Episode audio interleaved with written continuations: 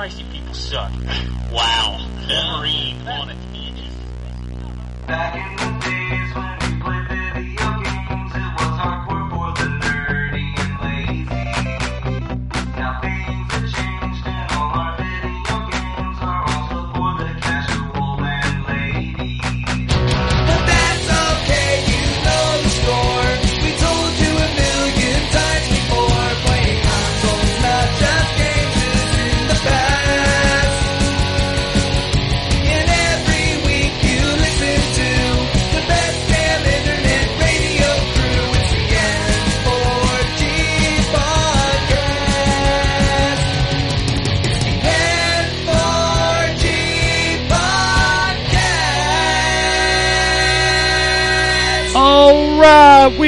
back. It's 2019, the year of our Lord, and it is that time for the Game of the Year podcast. And we're bringing it. We're bringing everybody. Uh, the Wombat and Drew will be joining us shortly, but on the show right now, we've got Mr. John from the UK. Hey, how's it going? What's up? What's up? We have got uh, Jay is with us. He is he is very sick, so bear with him. Privyet. And right now we also have Mr. Anthony. Hello. Hello. But we are going to go through our list. If you have listened to this show before, you know how this works. We're going to go down through. Uh, some of us have disappointments and you know bad games. We have honorable mentions, and then of course our top ten, where everybody's number one game is Overwatch. You can't do that four years in a row. Watch me, John. Watch me. You you act like that now, but when my number one is Nier Automata this year, as it was last year and next year, or this sorry, last year, the year before, and this year. I See, I'm still thinking it's 2018. I played, I played Overwatch the most of any game. I know you did. We all we all know you did. Seven hundred hours this year. Oh my god. How's Oh it going to feel next year when you don't play any because you've got Mortal Kombat 11? I'll I'll still play, dude. Overwatch came out, um, and Injustice released at the same time, Oh, that's a very good point. and I still managed to squeeze a thousand hours into Overwatch that year. Unbelievable. How do you play so much of it? Uh, because everybody I know that I play games with, like regularly, all play it, including my wife, who like begs me to play it every night. Wow, it's just there's a lot of that's a lot of Overwatch, along with all of the other games that have come out this year. It's a lot. It's true. That's true. Um, but Overwatch is such a great like, hey, let's go play you know together for like an hour. It's just it's yeah, so I good. It's so good for that. But anyway, I know everybody's already pissed because we've spent more time talking about Overwatch that came out. In, Something's never changed. Well, man. I have I have all day, so you can just keep going. all right. Uh, but let's let's let's go ahead and start with Jay. I know Jay's probably going to bow a little early. I know you don't feel good, so Yeah, yeah, I should be sleeping on my bed right now, but I gotta do the list, man. It's a yearly thing. It's important. All right. So this year, a lot, a lot of things have changed for me this year. I've got, I've had less time to play games, unfortunately.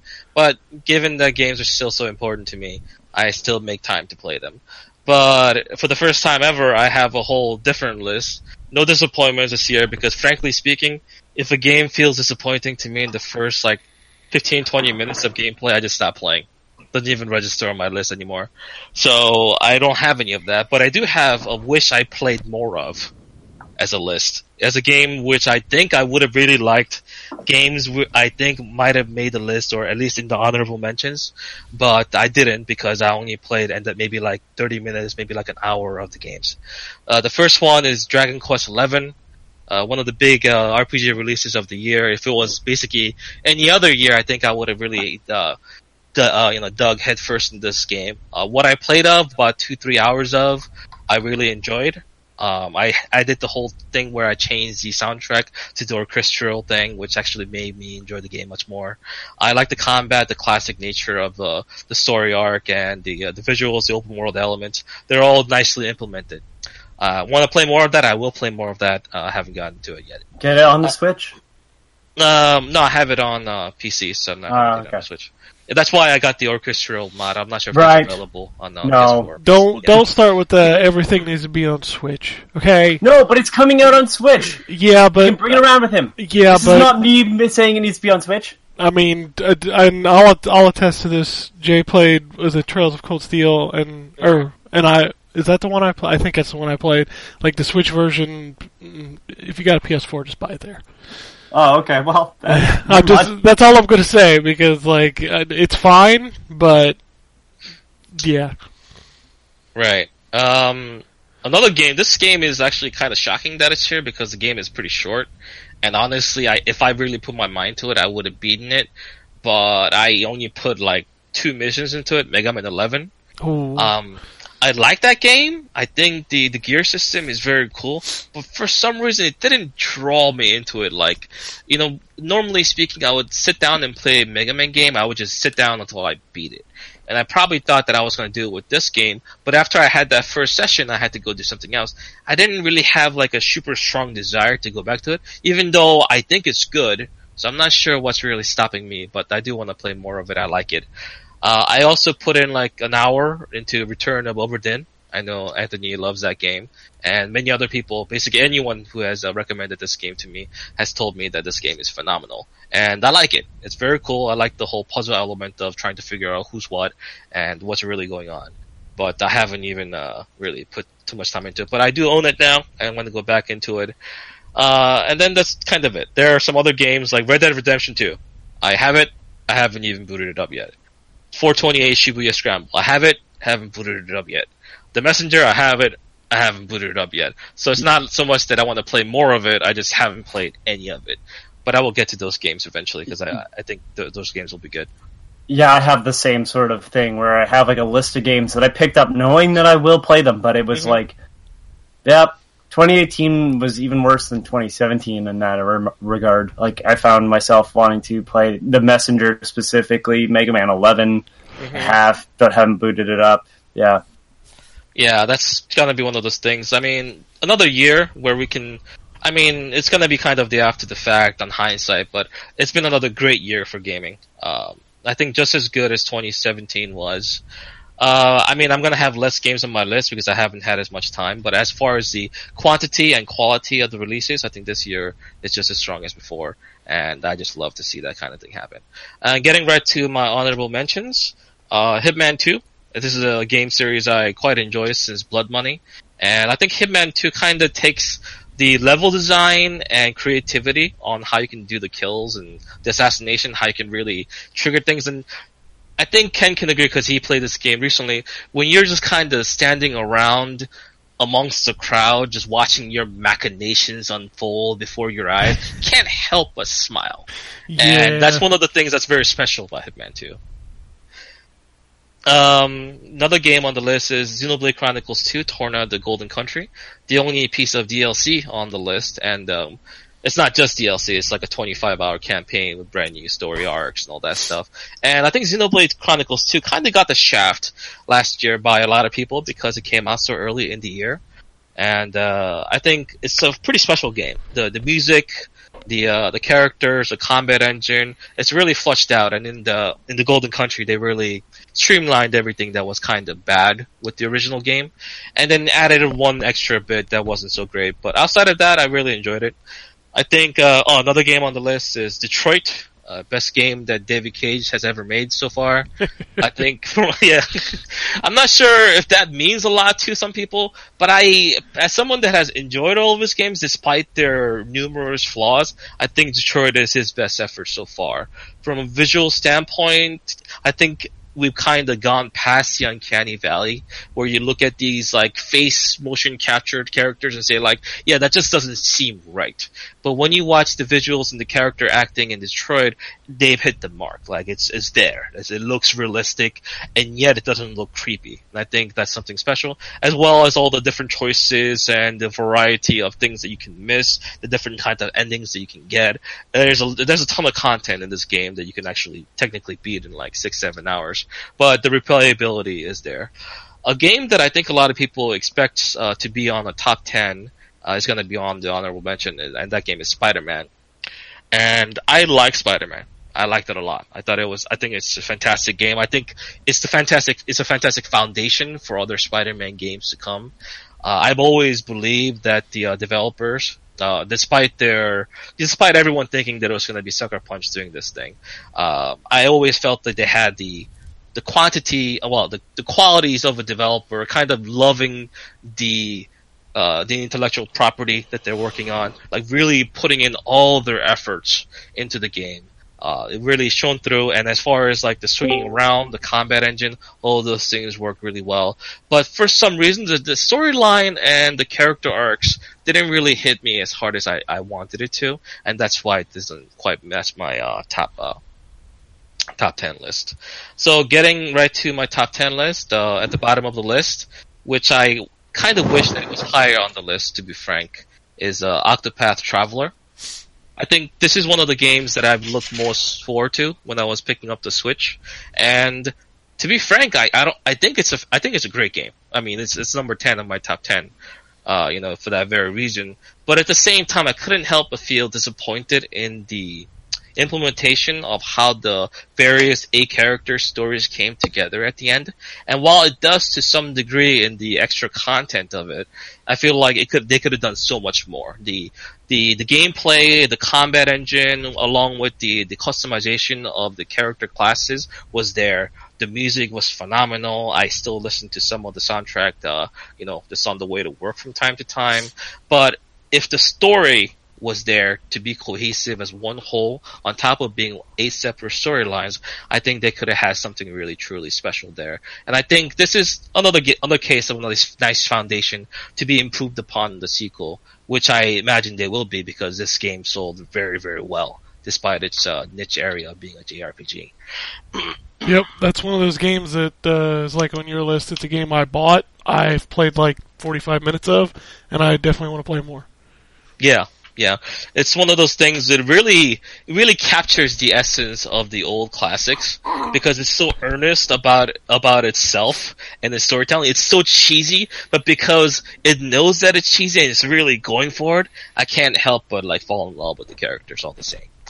And the next game on the list, I think this game was kind of like a last minute thing because I honestly didn't think that any PSVR game would get into my top 10 list until, until I played Astrobot Rescue Mission. Oh man, Yeah, and that game is, is undoubtedly, like, n- without, without even, like, with the second place from where Astrobot is as top contender for the best VR game that I've ever played, the second contender is so far away.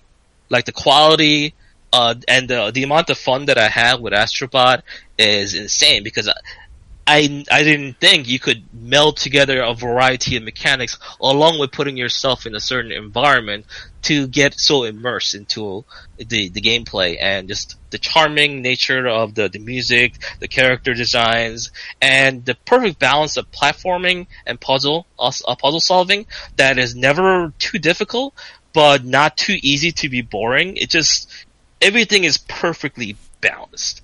And um, yeah, it's just if you have a PSVR or if you don't have a PSVR, this is one of those games that you pick up or you you buy the PSVR just to play this one.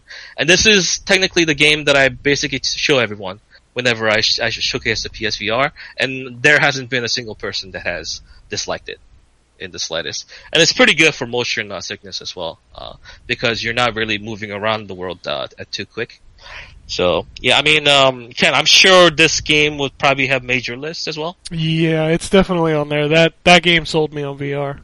Yeah, yeah, and there's a proof of concept. I think um, is this is more than just a proof of concept. Basically, it kind of showcases what you can really do when you build a game from the ground up for VR. It's not it's not tacked on. This is okay. So what can we do in a VR environment to make a game really special? And they accomplished it with this one. And I, I'm really excited to figure out uh, like what they're gonna do next uh, with the the technology. Uh, another game that I don't think is going to be on anyone's list um, is Thronebreaker: The Witcher Tales. Oh, And I know, uh, you know, I know Ryan loves The Witcher. This is, uh, well, actually, I more I do. do. Yeah, you too. Uh, Ryan, did you get a chance to play Thronebreaker? I have not. No, I have not had a chance to play it. Uh, as someone that enjoys Gwent, And as someone that enjoys The Witcher, this was like the perfect game for me. Because when it comes down to it, I love the Witcher world, I love its characters, and Thronebreaker does it in a way where you're basically doing card battles, but it feels more than that. It's like, it feels more than just like, oh, my card has the bigger number, henceforth I win the battle. It's more like puzzles. They put you into scenarios where you have to think strategically about the cards you have, the cards your opponent can play, and try to figure out a way to around uh, this kind of like limiting like variety of conditions that they put on you at all times. And the storyline in Thronebreaker is phenomenal. There's twists and turns like just as much as you would expect in a typical actual Witcher game. The voice acting is phenomenal. The production values are all there. The the visual stylings of the characters, whether they're in card form or when they're in the overworld talking to other people, uh, the choices that you make feel meaningful. The only only thing that I don't like about Thronebreaker is that it's just kind of too easy. If you're familiar with Gwent, if you know how the mechanics of that works, you can you can kind of game the system in a way where you can beat most of the, uh, the combat encounters without much fault. But uh, outside of that, really loved it. Like Ryan, I know you I know you're you don't like Gwent as much as I do, but I know you like The Witcher more than I do. And I think this is a game that really fills in some of the story gaps with not only about what was Geralt up to as during certain periods of time, but a certain part of history within the land that a very important part. And I think it tells that story very, very well. So I, I highly Yeah. recommend you check it out. It's it's on my list for sure. Um, just to, to at some point um, check out just for the lore, if nothing else. Yes, yeah. If nothing else, like I said, the combat encounters won't really take you that much time if you're familiar with the mechanics. But just being in the world, uh, just going through the overmap, like making meaningful choices about your army and what you want to do, who you want to side with, what you're willing to sacrifice for victory. That itself is very much worth it, and there's a ton of content too. So that's that's always nice. Uh, the next, yeah, the next game on the list is DJ Max Respect. I think another game that not a, lot of people kind of have on their list. I love rhythm games. I have enjoyed DJ Max games uh, to the fullest uh, previously. I think this is the best one of the bunch. Uh, when you get the DLC on top of everything, on top of the hundred plus songs that it already comes with, it becomes just like a library of excellent songs and playlists of things you can do. Just get like a drink, like a get slightly inebriated, placing DJ Max Respect. That's a good way to spend like a Thursday night or something like that. It's just a really relaxing game for me. The next game on the list, uh, well, actually, let me just actually say numbers so people can get where we're at. So, DJ Max Respect was what number seven? Yeah, number seven. So number six comes uh, Super Smash Brothers uh, Ultimate, coming coming right at the end of the year, and uh, no surprise. I mean, I think Smash Brothers has been good. It kind of hit its peak during uh, Melee. Um, I would agree with that's kind of the popular argument, and I would agree with that. That's the one that I enjoy the most out of all the other ones. I didn't really like Brawl. I didn't really like Wii U, even though I played them. But I think Ultimate brings back everything that was good about the series. It actually is the most balanced Super Smash Brothers games as well. Meaning we can you can pick a character and you can do pretty well. Like there's no character where you can never win with, which was the case with uh, the previous Smash Bros. games. And given that that's in a roster of over 70 characters with an adventure mode that's like 25 hours long, that's actually kind of fun if you get into the spirit board element of it. It's just fun to play and just playing at the office has just been a blast. And I'm actually um, hosting a tournament starting this upcoming week for the the people at the office. I'm recusing myself because I own the game and um, you know I'm providing prizes. I don't think that'll Aye. that'll be nice. I was I was thinking more of the I'm I'm removing myself because I'd win. Because I'm too Yeah. good. I, I would win. You're right. I'm not. I'm not gonna be humble about that shit. Listen- I, listen I am to better her. than all those guys. Still the same. I told you I don't like being false humble. I'm telling you how it is. I played against all those guys and I would most definitely win. so I'm not gonna do that. That's no fun for people. So it's gonna be fun, the tournament though. I have prizes ready. It's gonna be a good time. And it's just, it's just one of those games where if you find yourself with the opportunity to have a couple of friends over, uh, to get, get, get some good old couch gaming, I think this is one of the games that you put in. You just have a blast every time because It's, it's Smash Brothers, and there's so many characters to choose from, so many things to unlock and do. Uh, the next game on the list is a ser- uh, a bit more serious, Yakuza Six, uh, which was like an emotional roller coaster ride for me. Having followed the series from the very beginning, almost like two decades of gaming, uh, and it's one of those games where you can't help but just just get invested in it. Not just because I've known these characters for so long that I've known Kazuma Kiryu as a character, as a person, to see how he became the man he is at the very moment of uh, what happens in Yakuza 6, but to see kind of like how his story ends without without going into any kind of spoilers, of course. But by by end, it could mean a lot of different things. But to see it play out in such a way that's a culmination of the previous events, all the things that he did, all the lessons that he's learned uh, with the people around him, and it was it was really touching. I I cried at the end of this game. Like I didn't like shed like one or two tears. I like I like cried, and that felt good. That felt good. It, it felt cathartic after all the things that I've been going through, and uh, it's a powerful game. Uh, the combat engine is as solid as it always is. The sheer amount of side activities is nonsensically like high as usual. And if you've ever played a Yakuza game, and you know, uh, you, should know, like you gotta you gotta play the rest of it at some point. If you play Yakuza Zero, you play through the rest of it. There's the Kiwami games, and then Yakuza Six just being kind of the end of the uh, the Kazuma Kiryu arc. Uh, just such a such a fitting game to it. Let me get a drink real quick. Okay, number four comes Valkyria Chronicles 4. What a coincidence.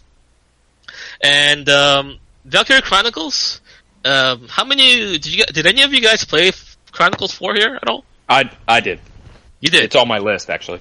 Ah, excellent. I'm so happy to hear that. Um, Valkyrie Chronicles is a series that has had a lot of up and downs. I think the first game just kind of came out of nowhere and blew a lot of people away with its mature storytelling, strategic combat engine that was a fusion of real time and turn based, and which still to this day is unique. Like there's no other system that does that as well as it uh, Valkyrian Chronicles does. But like two and three coming out on the the PSP only, and then Revo- uh, Revolution kind of doing a side like kind of like a story thing where it's more of an action RPG game more than anything else and it being kind of terrible. I thought the series was gonna be dead. But then ultimately they came out with Valkyrie Chronicles 4, which kind of back, it went back to the, uh, the basics, but at the same time became the logical sequel of the first game in a way where they upped the production values significantly. So you can do a lot more things. You, there's a lot more elements of mechanics of the game that you can actually uh, mess around with. The storytelling is uh, also pretty good. I'm not sure if I like the st- uh, story of Valkyrie Chronicles 4 more than 1, but I would say I like the characters of 4 more than 1. Uh, that's just kind of how that shaked out.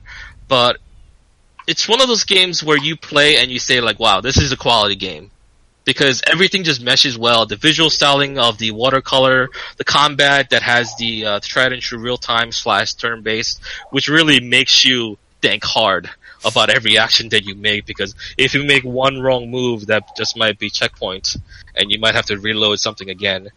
And the the way the puzzle elements are put into the combat, where you can't just like brute force your way through certain things, you have to really think about like what units will work best for what scenario, and then just kind of thinking yourself around it.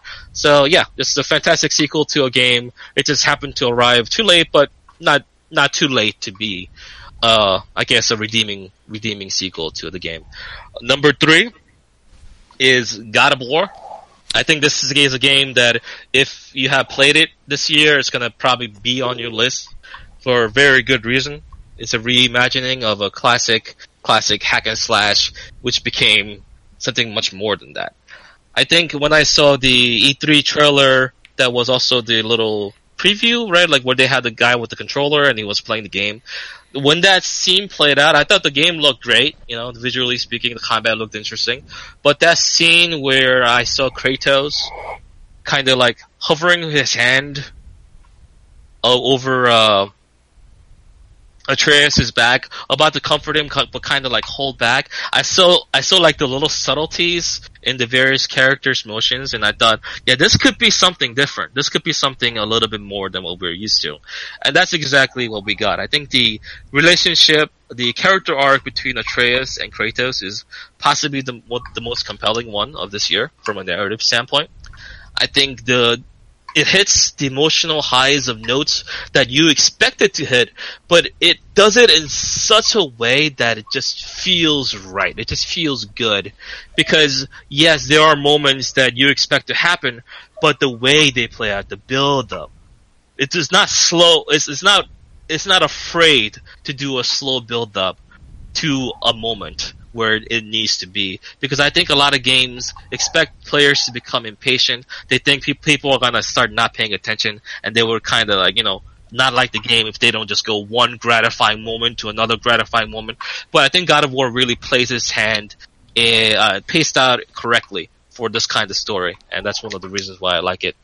Um, number two on my list is a game that um, most people probably wouldn't know because it technically didn't come out in the states yet. I know what it is. Yeah, you know what it is. Uh, but um, it came out in Korea, and I'm tired of waiting for the English version to come out, so I imported this game for more money than I would have liked to spend. And um, this Legend of Heroes Trails of Cold Steel 3.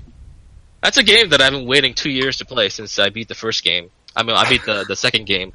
And I've been like hounding XSEED. Like, Come on, man. We're just just just do an announcement. I don't care if it's two years away. Just make the announcement. Let me know there is a hint of hope that the game is coming out, and then I can wait. I can I can sit with that knowledge and be patient. But because they are they are so so tight lipped about it, there is no guarantee that game is ever going to come out. So fuck it. I'm just gonna I'm just gonna buy it in Korean. And let me let me tell you how I play this game. I play this game sitting about six feet away from my TV, which is way too big for me to be sitting six feet. And the reason I do that is because I can have my cell phone out with Google Translate up. So I can take a picture of a bunch of words that sometimes I don't understand because my Korean is not perfect. So I would take my phone out, take a picture, highlight the text, figure out what that word means, and then go to the next text. That's how much I love this series. That's what I'm willing to do to get the full experience out of this game. And uh, yeah, the game is just that good. Uh, I the have the characters- yeah. utmost respect for you for doing Yeah, that. Same thing. Yeah, you know, I'm a little crazy, okay? I play, I put about 65, hours- 65 hours into that game. I think I'm about half done.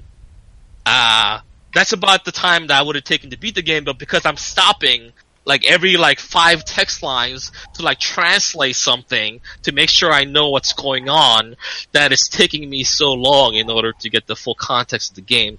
But that's what I'm doing and it's worth it, man it's worth it. I, I don't think there is another RPG game series right now that I love more than the Legend of Heroes series. And How, how many hours is, have you got into it, Jay? uh, 65 hours so far, Holy and I'm like halfway through. So, still, still Wow. ways to go. And in March, Trails of Cold Steel 4 comes out in Korean. So I am picking that up as well. So, Man. um, yeah, I'm, I'm in for some long hours, but at the same time, some good times.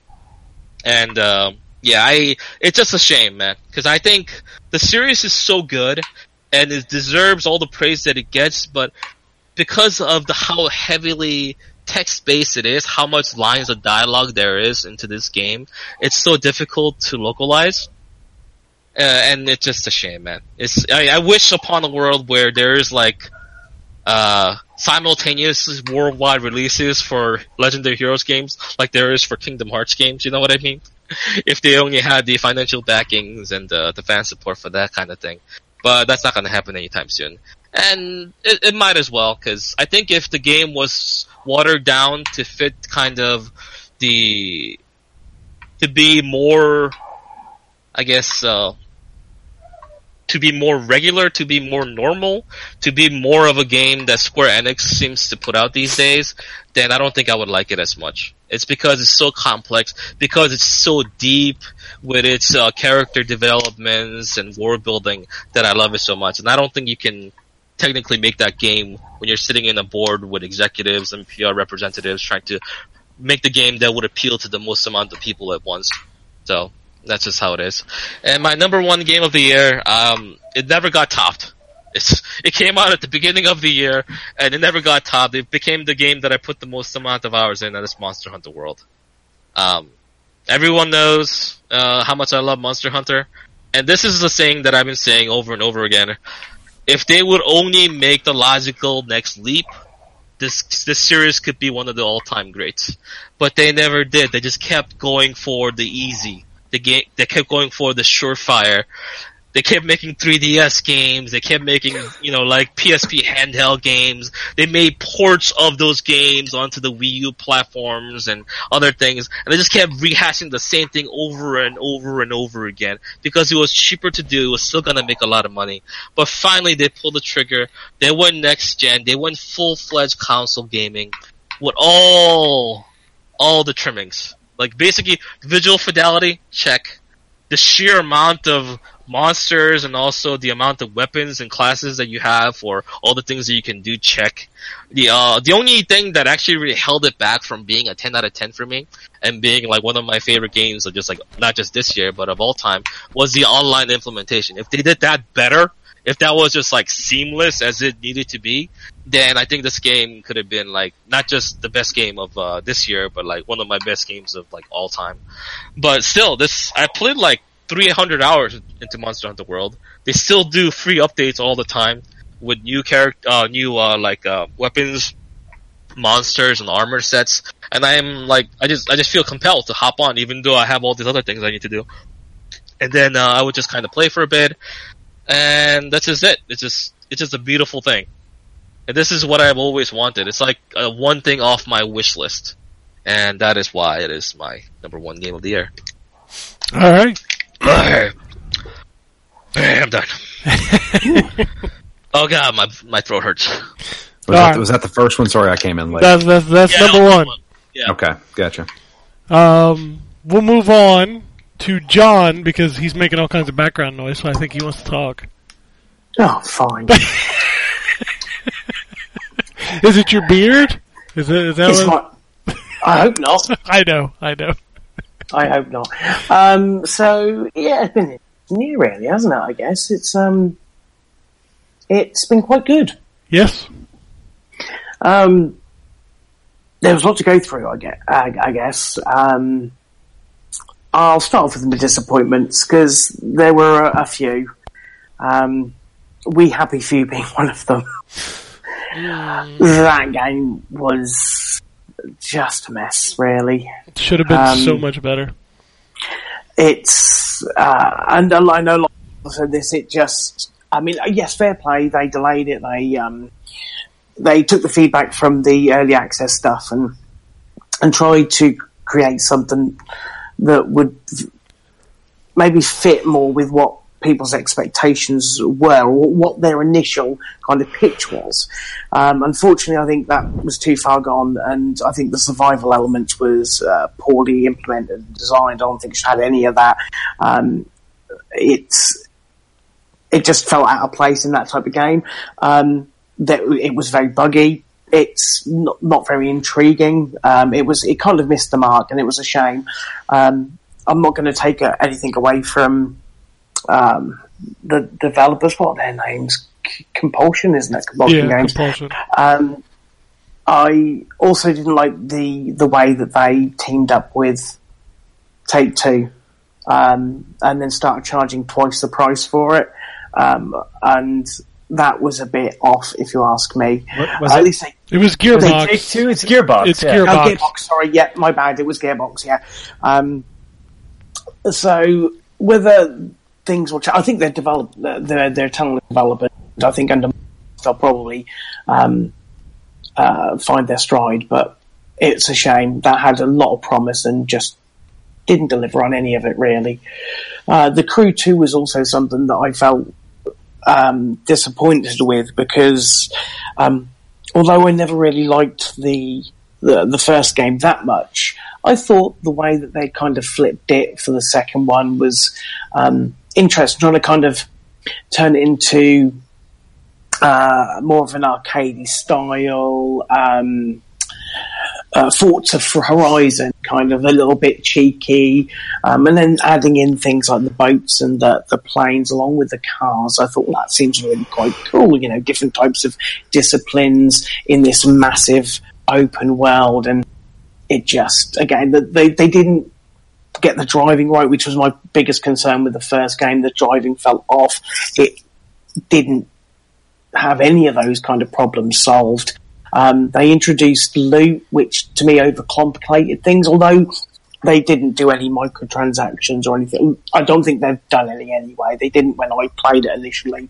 Um, I don't know whether they've introduced them as some publishers like to after the game's already been reviewed and out there for a while, but um, it just at the end of each race you got loot, and that would then slowly, you know, you can then build up your your, your cars and whatnot. And I just, I don't know, it just felt, um, what's the best word for it? It felt like it.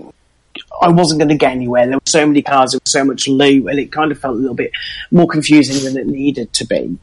Um, you know, I would have preferred a way of leveling cars as the more you use them, and then maybe unlocking things as you go along. Uh, but my biggest disappointment, and this is going to sound very, very strange coming from me, is Red Dead Redemption 2. Um, Holy moly. You're not alone. You're not alone. I like it. Let's hear it. Okay, so um, they were so concerned on whether they could do it, they didn't stop to think whether they should. Oh, don't Goldblum this shit. Okay, I, no, I'm hopping about. Uh, I'm hopping aboard though. I, I'm with you, John. Um, technically, this game is a masterpiece. Um, it's there's nothing like it out there. Uh, uh, it's it made my Xbox X hum like a little motherfucker because it just was pushing it to the edge. Um, it was gorgeous. The um, the the characters, the facial animations, the whole the the the, the backdrop, everything was absolutely phenomenal. And then I spent three hours in the tutorial, and when I got out of that tutorial, I had nothing to do because the game says it, says here you go, do everything. But I don't. I yes, I want to do everything. I just give me some guidance. Don't just let me in this world because it's too big. It's far too big. And without that kind of nudge this and do that, I mean, you could go through the game for 10 hours without, because in the tutorial, you get the, the part where you're out hunting and it tells you to, to press in both your sticks to, to, to sense, you know, have your Batman vision so you can see where the animal been there track tracking. And it's like by the time I actually get to a point where I need to hunt, I've completely forgotten that stuff because it, it just doesn't. It, it, it wants to be the greatest story ever told, but also wants to be the greatest open world ever told.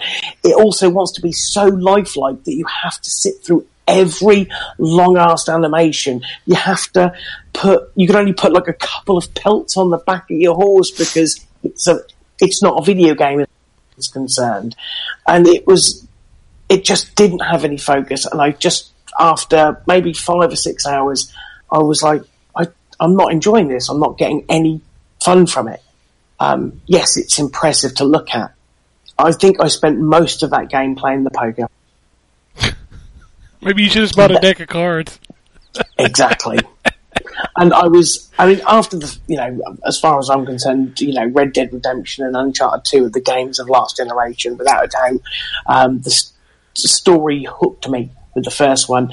It just didn't hook me at all. It didn't give me that agency uh, of wanting to play. I didn't find, although I found, found uh, Arthur an interesting character, um, I didn't find many of the others that interesting. Lenny was quite funny, um, but I didn't find Dutch that interesting. Um, in actual fact, I, I found him to be a bit of an idiot, to be fair. Um, he didn't he was meant to be this great leader, but he didn't seem to make any decisions that I would think would be smart for Yeah. for a gang of people in that position. That's kind of the that's kind of the point. yeah, yeah, of- I mean, I'm just being honest. That's kind of the point. I mean, if you in Red Dead Redemption One, um, Dutch is the guy you're going after, yes, and yes, it's clear that it's clear that more bad, disastrous decisions have happened since you broke up with him. Yeah, but it's like again, maybe it is like a, a prequel, and in the because let's face it, um, Dutch isn't really in the first game that much. He's this pr- up until really the last ten percent of the game is an unseen pr- um, protagonist, um, and he's built up to be this massive, you know, very clever, very Okay, tactical gang leader. But he's he doesn't come across in this game as that. Yeah, but you're you're also and the, uh, one of the few things I'll actually defend this game on is that this story picks up right as th- it's falling apart. Yeah, the, the entire point of Dutch's character is that he's a charismatic cult leader who has everyone around him tricked until he doesn't mm-hmm. have them tricked anymore. That's, Okay. that's Like the you are you are like you are fi- This is the beginning of the end. Like th- th- this isn't so far, like he already has the group of people. If you like, what you're kind of I think looking for is something like even further back where you'd see him, you know, making the group. Yeah, I think that I think the real shame of this game at the end of the day for a lot of people is going to be the fact that once you get into the last half of the game, it takes all the stuff you're talking about from the beginning of the story and ties it all together. But I think a lot of people just aren't going to make it to that point in the game to get no, it all I, tied cer- together. I certainly didn't. I, I Yeah, and again, I'm uh, the second kind of- half of the game spends a ton of time going back to the stuff you're complaining about and explain and and basically making you go, oh shit, oh okay, oh okay. Um, Awesome. and I think unfortunately, just a lot of people didn't get there um, No. because it, what you it's it's what you're describing is basically Dutch's character arc. That's not a spoiler. That's I mean everybody's played the last game. They know or the first game. They know what happens to him. But his his character is charismatic cult leader who continually screws stuff up. Well, unfortunately, the game didn't hold me to, to see any of that. Sure, yeah. I mean, I'm not I'm not the guy that's going to say people should play for 40 hours just to to get to the good stuff. If it doesn't hook you, it doesn't hook you. But No. I just think it's a shame that it didn't hook so many people because it really does go back to a lot of that stuff towards the end. And But again, that's, I, I, the, that's the fault of the writers. I'm sorry, but that's the same thing when like don't backload your game with the best parts. You know, that's a thing that a lot of you know, game devs do, and I get it. I get you wanting to pay off for a bunch of stuff, but at some point you have to realize that you have to hook the people. And I'm sorry, but this game failed to do that for myself and apparently John as well. Mm. I, I couldn't stand doing like they want to show you all the things you can do, and I don't want to be told like, well, you don't have to engage with most of them. Introduce this stuff later on. Then get me set up for the basics. Don't t- like this. This teaches me like it's the basics. I I wanted to love this game, but I could not go back to it once I turned it off for the first time. yeah, I played like eight, I played like a six hours probably, and then I was like, well, you know what? This is too much for me. Like, you know, Hmm. it feels like I'm learning four different games at once, and I just don't have the patience no, right now. Right now, it doesn't mean that I won't go back, but I just right now I couldn't do it. I'm certainly gonna. I'm certainly gonna try. Um, the other thing that I kind of annoyed me was, um, it was very easy. Some of the smokescreen stuff. So, um, a lot of the mission structure was literally ride for 15 minutes to hear the the story or of that particular mission unfold. Have a shootout, read, rinse and repeat, and it was that whole like having to journey, having to travel like s- 10, 15 minutes. I mean, one of the first go um, after uh, go to try and find John Marston. The first time you meet him uh, properly in the game, he's up at the top of this mountain. He's uh, been injured, and um, you got to help me. You have to go up this mountain on your horse and then by foot. And when you're on the horse, you're following this guy, and it takes 10 minutes. Then you get off the horse and you're trudging in this thick snow.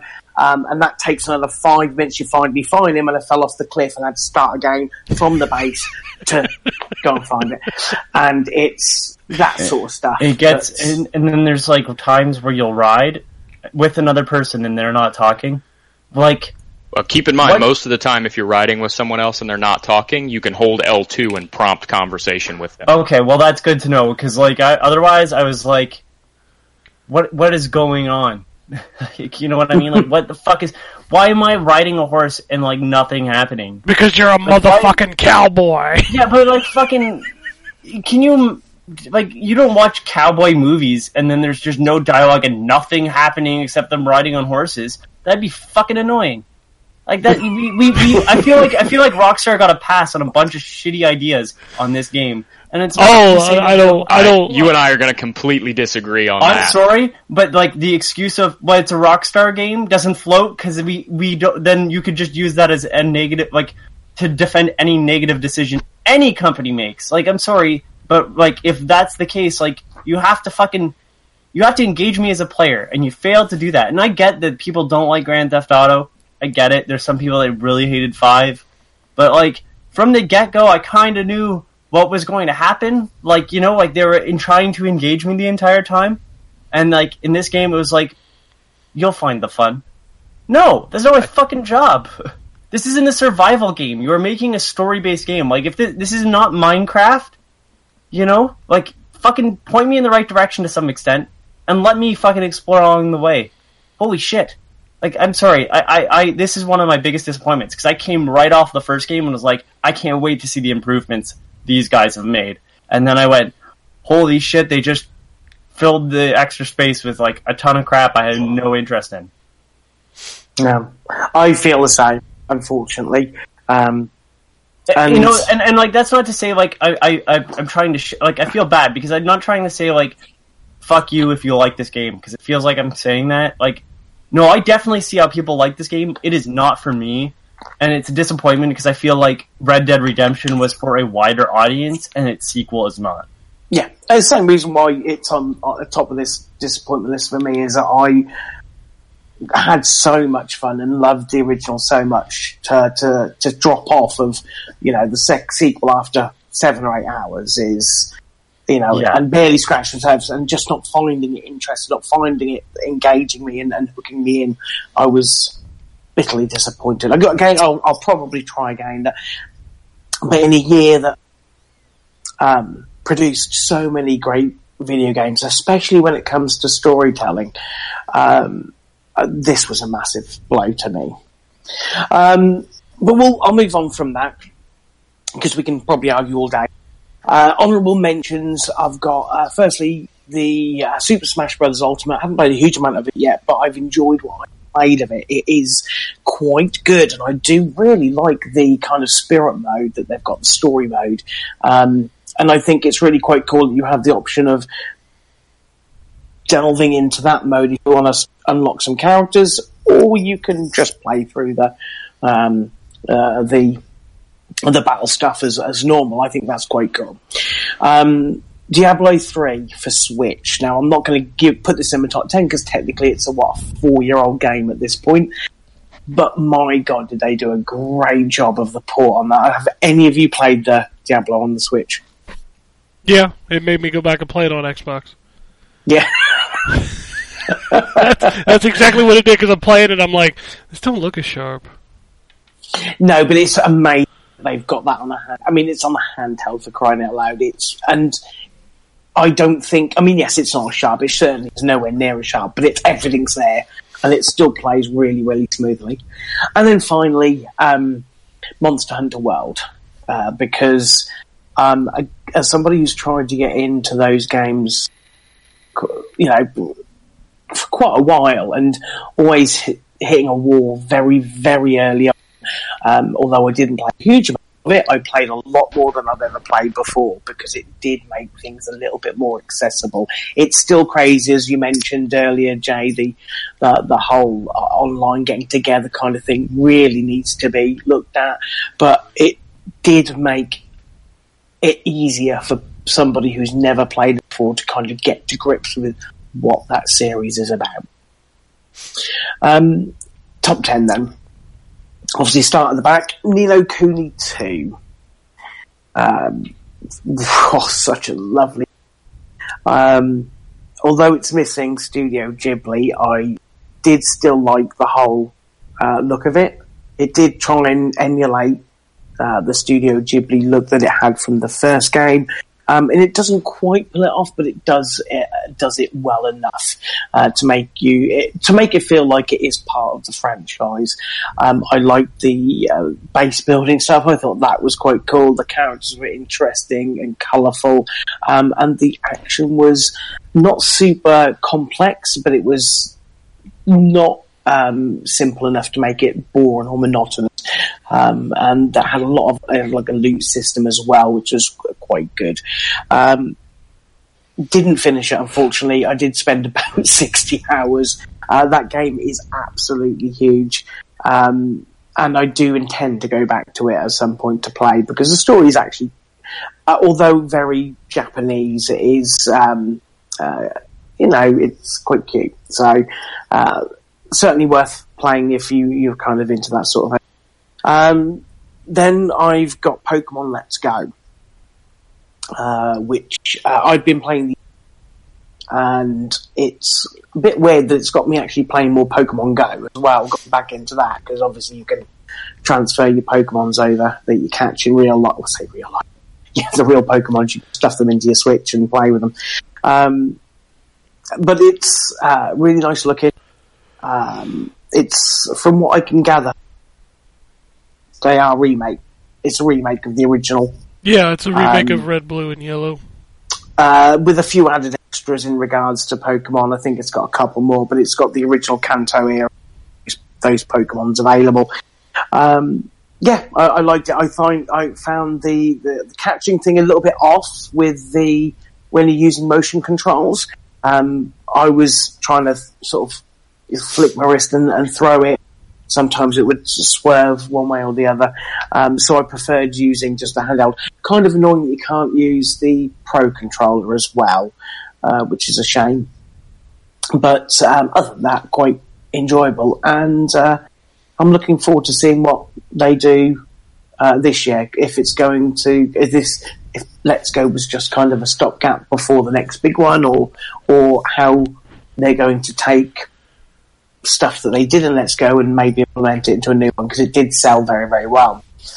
Um, at eight, I've got Pixel Junk Monsters two. Did anyone play that? No, I didn't even remember that game came Nope, out. I did not. Um, I played it, I beat it, I rainbowed every stage, and I gotta say, it's, it was kind of a disappointment for me. I, although I did, I'm, I'm kind, I'm, I'm kind of with you on that one in the fact that um, it seemed lacking in content. Yeah. Uh, in in the way that uh, with the first game, uh, we, there was DLC and all bits and pieces. One DLC they they kind of released it originally on the PS3. Then they had a version called Encore, which made it to the original PSP and then onto to PS3 and PC.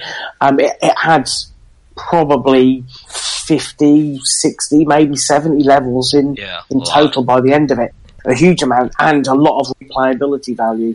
With this one, yes, there there's nowhere near as much, but um, I enjoyed what I loved the art style of it. I loved what they did with that. I loved eventually loved it when they put in the ability to zoom out, so you've got an overview map, which they didn't have originally.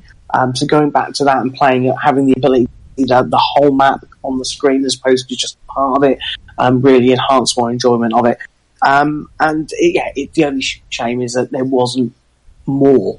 Uh, it wasn't more levels, um, but still enjoyable. I love what that studio does, and um, my concern was that this because this came out very shortly after of Pixel Junk Monsters, um, which I was in the beta for, and uh, on iOS, and um, uh, that looked like it was going to be um, very much into like a pl- you know free to play with microtransactions kind of thing. But they were kickstarting it, and it never reached its goal. And then shortly after that, they announced Pixel Junk Monsters 2. So I sort of wondering whether or not this was kind of thrown together to try and you know uh, keep the studio afloat. The engine looks very much like built from the Tomorrow Children because it has that kind of weird look to it. Um, so I wonder if this that's what happened is that they weren't able to kickstart this mobile game and so decided to see what they could do and, and release Pixel Junk uh, Monsters 2. And because of the short amount of time, maybe that's why there wasn't as much content, but I still enjoyed it. Uh, next up, I would say, is something I didn't think would go in here, but Yakuza 6. I like that game. That game was good. That game was funny. Uh, are you familiar with the other Yakuza games? No, no I, I did play. Wow. Um, I did play some of Kiwami, Mhm. uh, which I enjoyed. Um, the only the kind of thing I didn't like about Kiwami was the the different stances, um, which luckily apparently. Well, not apparently they did. They went with six. Uh, you just had the one stance. I, I kind of like the combat more in six. Um, Kiwami Two apparently is more like six because it's it's a bit confusing with the engine.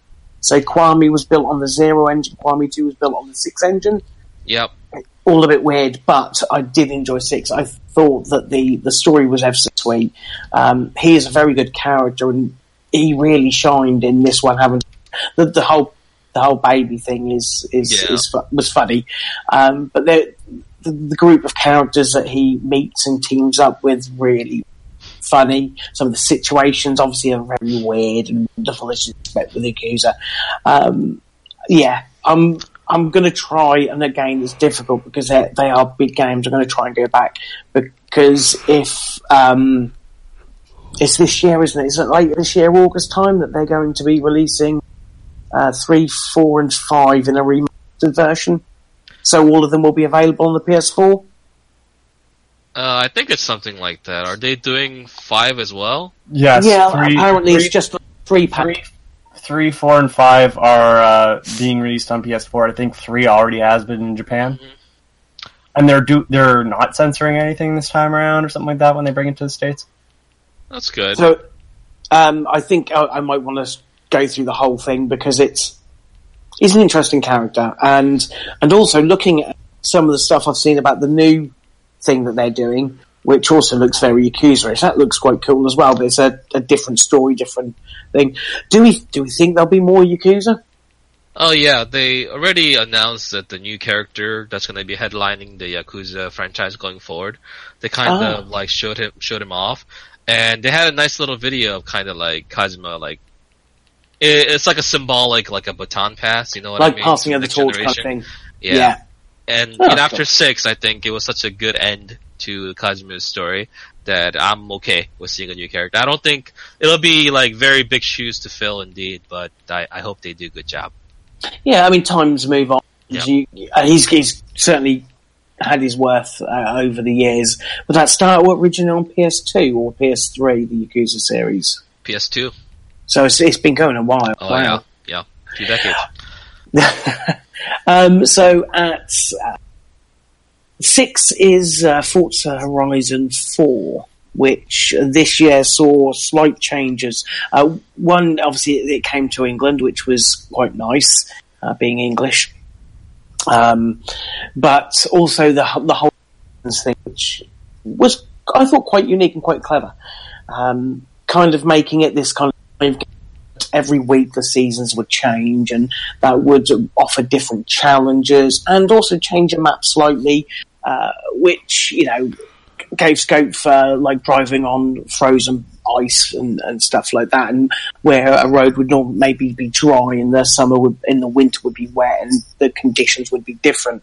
Um, I thought that was cool. There was certainly plenty of content. That thing just kept on going. I've played several, several hours, and my the map still lights up like a Christmas tree. There's so much stuff to do, um, and it's obviously the usual care and attention to, to Forza Horizon is is there on show.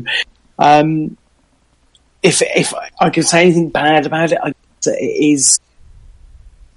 You know, we're on the fourth one now, and although it, I'm, I'm thankful that they don't take the Gran Turismo route uh, in bringing out a game every 17 years.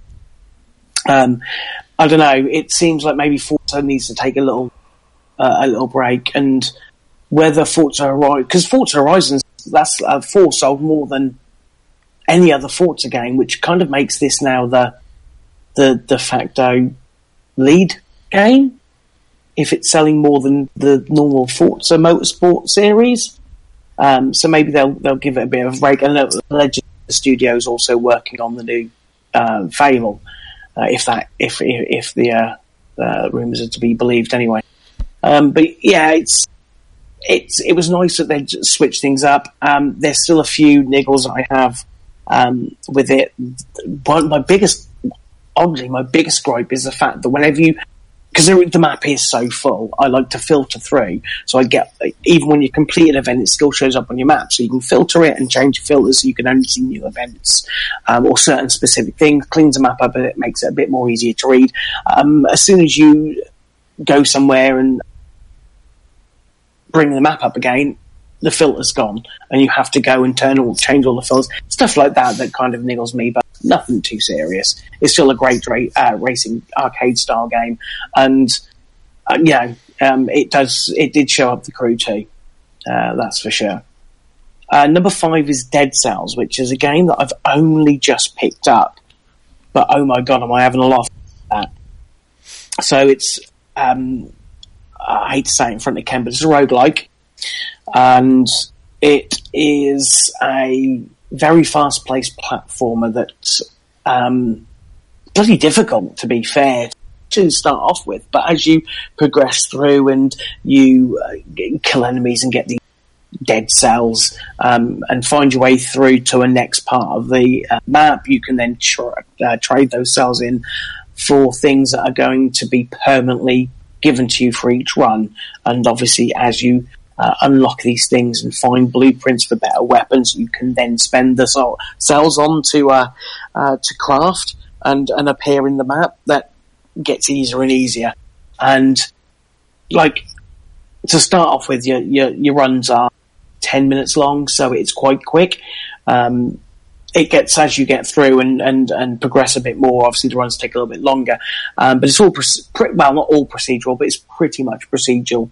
Um, so their are, maps are slightly different in certain areas. Um, again, meaning that um, you can't memorize too much, and they're big maps as well. Um, so yeah, I'm enjoying that. I don't know if I played it, but that's a lot of fun. Um, Next up would be Octopath Traveler, which Did, Oh, did yeah, you beat I mean- it, John? I no, I, no, again, didn't beat it, um, but I did have a lot of fun with it. I thought it looked absolutely gorgeous. Um, I loved the art style of that game. It just really popped, um, and I think it took a lot of good things from Bravely Default and um, created like the the whole mechanic of the uh, um, the the saving up the attack and then going for it in like uh, very much like Bravely Default did. I thought they enhanced that really well. Um, they the whole kind of trying to work out a enemy's defense and once worked out using that to break them and then for, you know, then jumping in and, and attacking with your, your built up attacks. I thought that was really clever. It was quite difficult, I felt, to start off with, especially depending on which character you picked. But um, some of the characters that you started off with were, uh, I think, a little bit more difficult uh, than others. Um, I also really got annoyed by the warrior, the the one that keeps kept saying "ugh" after everything. That was really frustrating. Wait, wait, hold on. The the the, the woman with the Yes. wolf. Uh, Yes. yeah, that that's like a that's like a visual style. I mean, uh, like an auditory style for their uh, their language, I guess. But yeah, I, But I, I do admit it was kind of annoying. It was a bit like um, Ken will um, attest to this. The you know that little sprite in World of Final Fantasy. Man, fuck that guy. It was not that bad. I hate It that. thing was. from Fuck that Wild. guy. There's No way. it was that bad because they kept doing it, and it was it. You, it's more noticeable in the when you're in her village, like following her story because it's not just her that speaks like that; it's the whole village. Um, and obviously, there's a lot of characters talking like it. When when you're not actually engaged in her part of the story, it's not so bad. Um, but it did remind me of the whole the the thing or whatever that, Oh, that, that annoyed me. Uh, but still, that's just one little that's one little gripe against a very very good RPG that kind of harkens back to the old style. Um, and um, although yes, it could be it could be very difficult, and um, it certainly challenged me even early on. I still think it's well worth playing. Uh, number three is uh, probably no one else will have this on their list. Uh, Onrush. I spent a lot of time playing. Now, admittedly, it was free because it was free with games with gold, and I think it was also free with um, It's not, not. gold, uh, Game Pass. PlayStation Uh, Plus and Game Pass. Yeah. and yes, um, but that game is that that was a lot. Of, I you know I would consider Horizon a, an arcade racer. Onrush was way more arcadey, but it was way different than just finishing first. Here's a lap. Here's a track.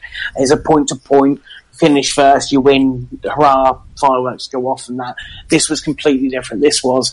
Um, there, there, it wasn't first. It was about um, meeting certain criteria depending on the type of race. So you had things like kind of a capture the flag uh, style, where you had to have as many of your team in like a a moving circle on the map uh, on the track, and you uh, if you had it like for ten seconds, you won a point. And then it would be a certain, you know, amount of points to win. Um, there was things like uh, takeout. So you'd have like survival where you had so many lives, you had so many lives uh, to use, and whoever smashed up enough won. It was, it was just, it was never about coming first. It was about just making the most of uh, the type of erasure, different challenges, and just going for it. And it was a lot of fun. It was crazy. It was as you'd expect from the team that made Motorstorm. It was that kind of thing. Um, but I really liked it. I'm so gutted that that thing did not sell. I think it was. Um, I don't think it was marketed very well.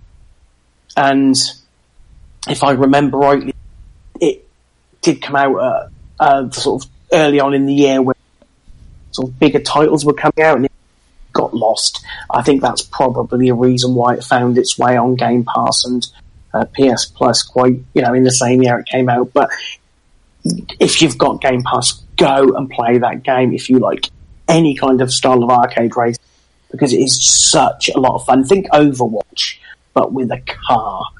That's how good it is. That's the next character. Uh, you didn't hear that? What's that? Next Overwatch character is a fucking car. It's like Optimus Prime or something. No, you're joking, aren't you? Yeah, I'm I don't know. I haven't played Overwatch for ages. To defend John, there is a hamster in a hamster ball. yeah. It's Yes, I- I knew about- They have they have a lot of robots in that game. They do. Um, but yes, uh, play Onrush. Um, now, the, my top two were difficult. Um, anyone who knows me knows what these two are, but the order was very difficult. Um, but I had to put God of War at number two. Um, the, oh my god, that game was amazing. Um, you, you talk. I mean, yes, it's not an open world game. It's, it was yes, it, it, to a degree there was certainly an, an open world element to it, but it was certainly not like a, a Red Dead Redemption or anything like that. But talk about a level of storytelling.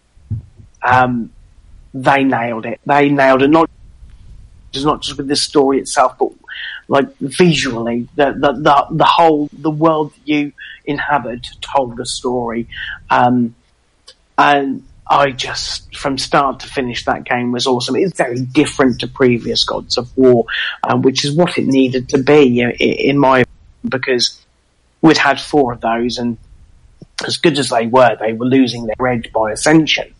And so to come back to have this uh, style that's, um, I know people say Dark Souls, I don't think it was ever hard, but certainly that kind of um, visceral kind of combat, the the axe itself, the the uh, it felt great to use. The the whole zinging back and the, like yeah calling that the axe back, um, the zzz that you got as you caught it in your hand, everything just was spot on, perfect. Um, I've, I mean, yes, the word boy was used far too many times, but I'll forgive it for that.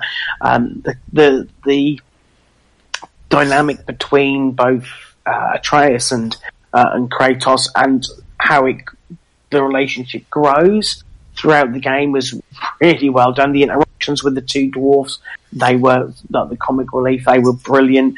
Um, I think the only kind of, um, sour point I had was there was a part in the game where Atreus um, became a bit of a dick, and it didn't last long. It just felt really out of character, and he went back to kind of being normal.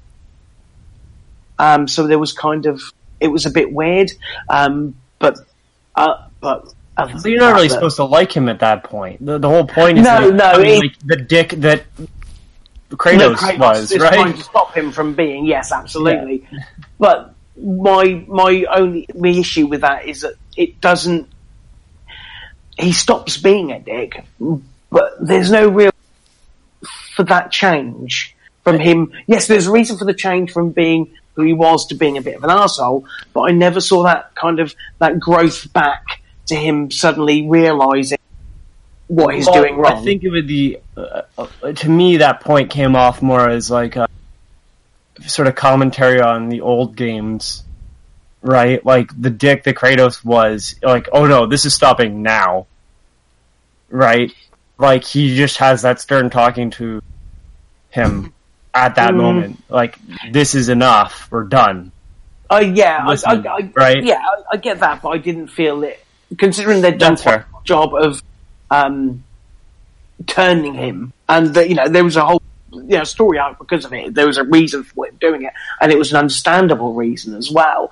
It kind of that was a lot of care put into that, and it just didn't feel like the same amount of care was um, put in the res- resolution of it. But that's again, that's one small part. The whole the, the rest of the story is fantastic. And I say that the the the growth between uh, the two characters throughout that game and the adventure that they go on um, is there to see, and it's really done well. Very subtle, um, very somber in some places, um, certainly heartwarming uh, in in many places as well. Uh, which is not something I'd ever think to say about a God of War game. Uh, the combat was spot on, as I say. The, the the weight of the axe. The axe is a fantastic weapon. How spoilery are we getting on this? No. No, okay. You all Do know. not what I'm get talking spoilery at all on this. Oh, have you not played it yet? I've played it, but I haven't played enough of it. Uh, He hasn't finished it, so no. no okay. Do not. Do not. I think we should probably just say no spoilers for anything. Okay. Well, there was a part of the game where um, it just my eyes lit up, and it was like just, I mean, perfect timing uh, for that. Uh, for yeah, it's you need to play. You need to finish it. You really do. You do. You need to get on it. Trust me.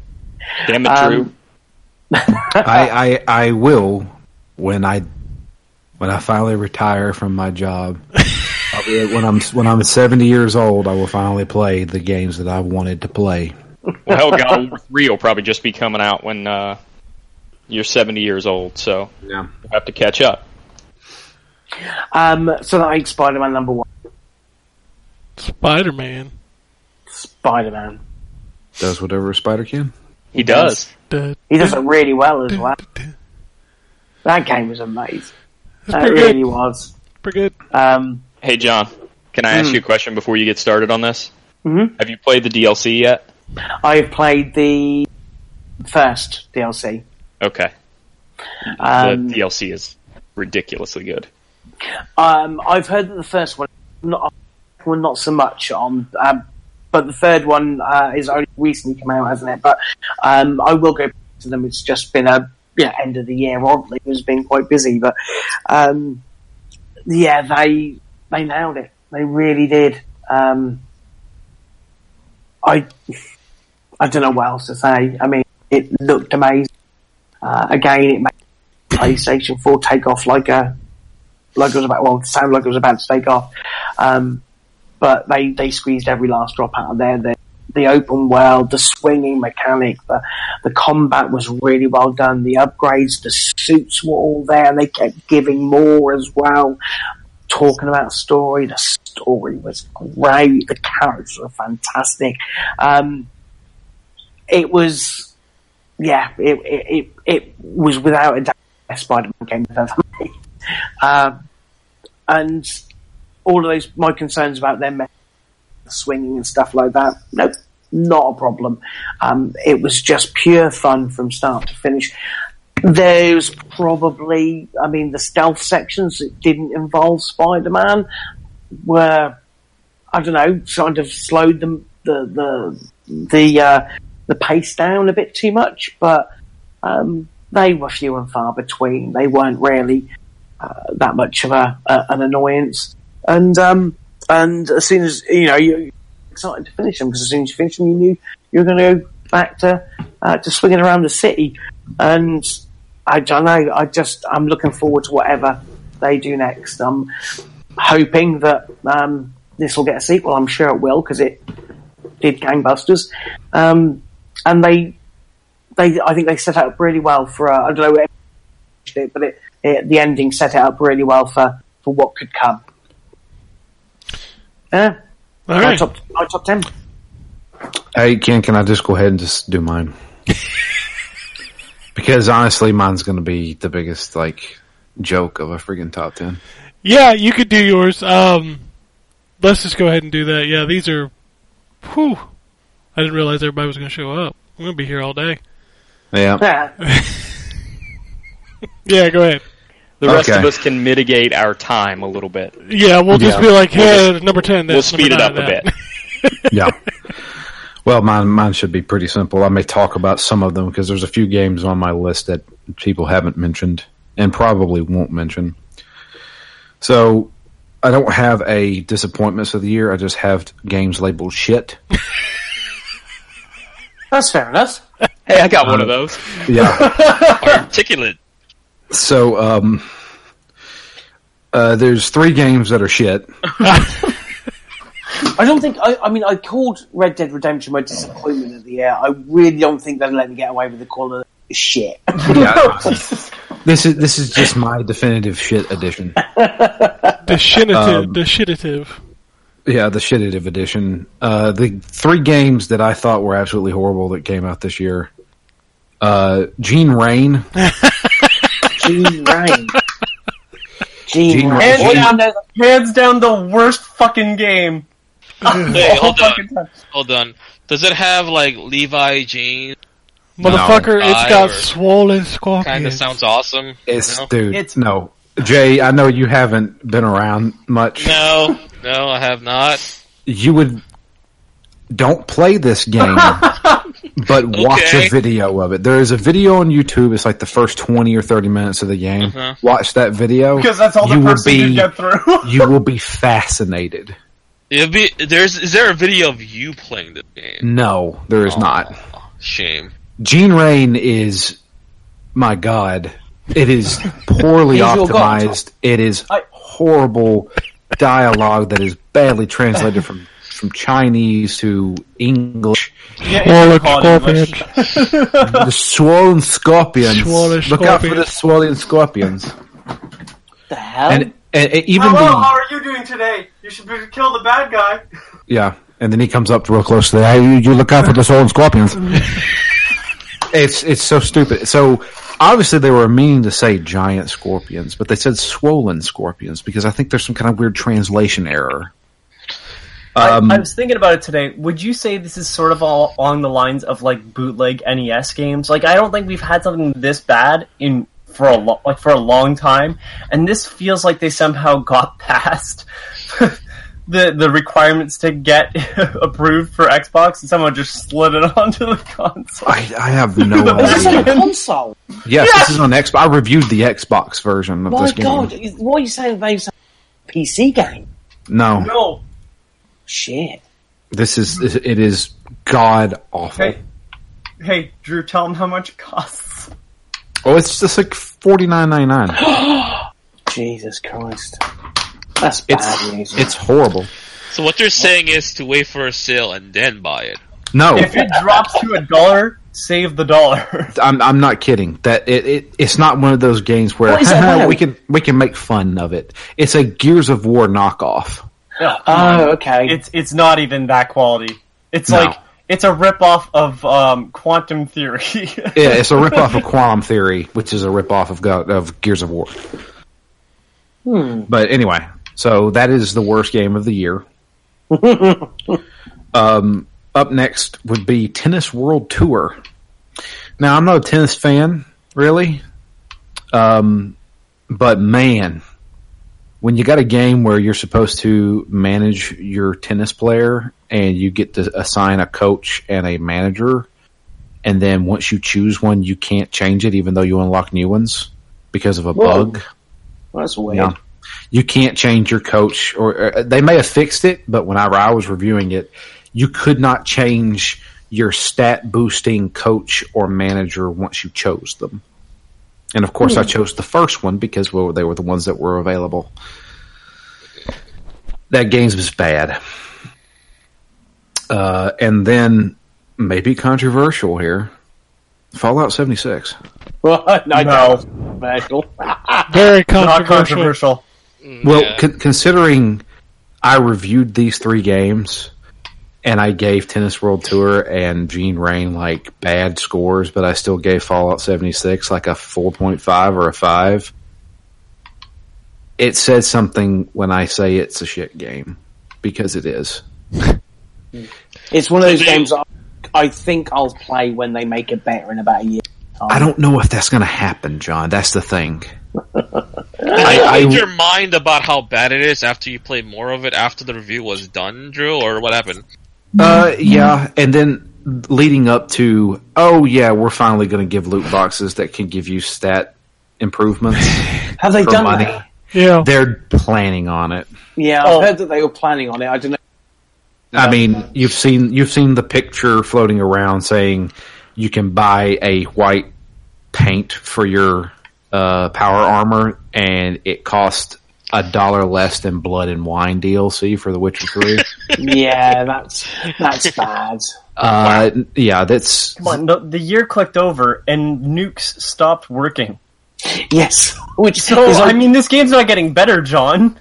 So It's like the, get, um, get on the dumpster fire now. it's like the um, uh, the Y two K bug uh, that never happened, except it did happen. Fallout This- seventy six. yeah. Fallout seventy six. Yeah, no, what the, Y2K bug didn't happen because there was a team of competent programmers working to stop it. I just like I like I go back to that E3 conference with Todd Howard saying like all these things about Fallout 76 and I don't know where he came up with that stuff. Well, he's the king of lies. Watch the video. King Yeah. Lies. He's just I mean like it, it, I don't know what they you you did the one thing that I enjoy about Fallout, which is the role playing aspect of it. There is absolutely no role playing in this because there's no NPCs to talk to. That's I don't understand story thing, but then I don't understand that. Why couldn't they put NPCs from the vault that you left because you obviously left last? I don't understand why they, they you've got story quests that are given to you by robots. What's the difference in them given given to you by NPCs? I don't see what the problem was. Why did they feel the need to to completely take out one of the things that fun because about nobody the game? complains about the animations on a robot. Yeah. It's not, it's not even that. It's, it's the fact that because it's always online, and, and But you can still can't, you can't you can't sit there and have a di- open dialogue with with a NPC character and role play using you know speech points and stuff like that. While there's so, uh, potentially somebody who can walk up to you and shoot you in the head. Well, Well, that's no different. You What can about, um, Elder Morrowind? Scrolls Online does it. Yeah, El- what about Elder Scrolls Online? Yeah. You Well, don't have but people Elder Scrolls- constantly yeah. attacking you. Elder Scrolls isn't a survival game, so what it does is it has like player versus player areas, but they're never in towns. Yeah, And Yeah. I'm pretty So, sure like- both people have to engage in that like And- option. and because of the minus NPCs, is that there is no reason to explore in this game because you know exactly what's going to be there when you go. Let's go see this. What's in this town over here? I know exactly what's in this town. It's going to be a bunch of enemies I got to shoot. That's You that's know, it. the, the best part of this this release was they did they took away the one saving grace all their games had, which was that fans fix it for them, and this one they can't because it's based on like their own servers. Yeah, there's no Oh. mods Not yet.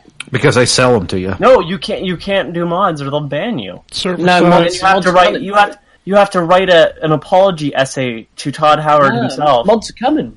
That's what they say. Mods are coming. Well, they've No. they've they've banned people from mods, and you have to write to them and say why that you should have your account reinstated. That I Because saw. your game's but crap and I'm trying to fix it. Yeah. How about I just I, uh, can I just write a letter and get a refund? Can I do that? I just, you know, they. not. I, I feel like Bethesda has really handled this game really bad. And It's I all- mean, it- come on, It's years of it's years of their shitty service finally falling in on them. that just makes me wonder, like, what's Starfield going to be like? well, Yeah, they've already told when they- it's going to be the next the same engine. yeah, yeah. That's the thing. Is it's going to.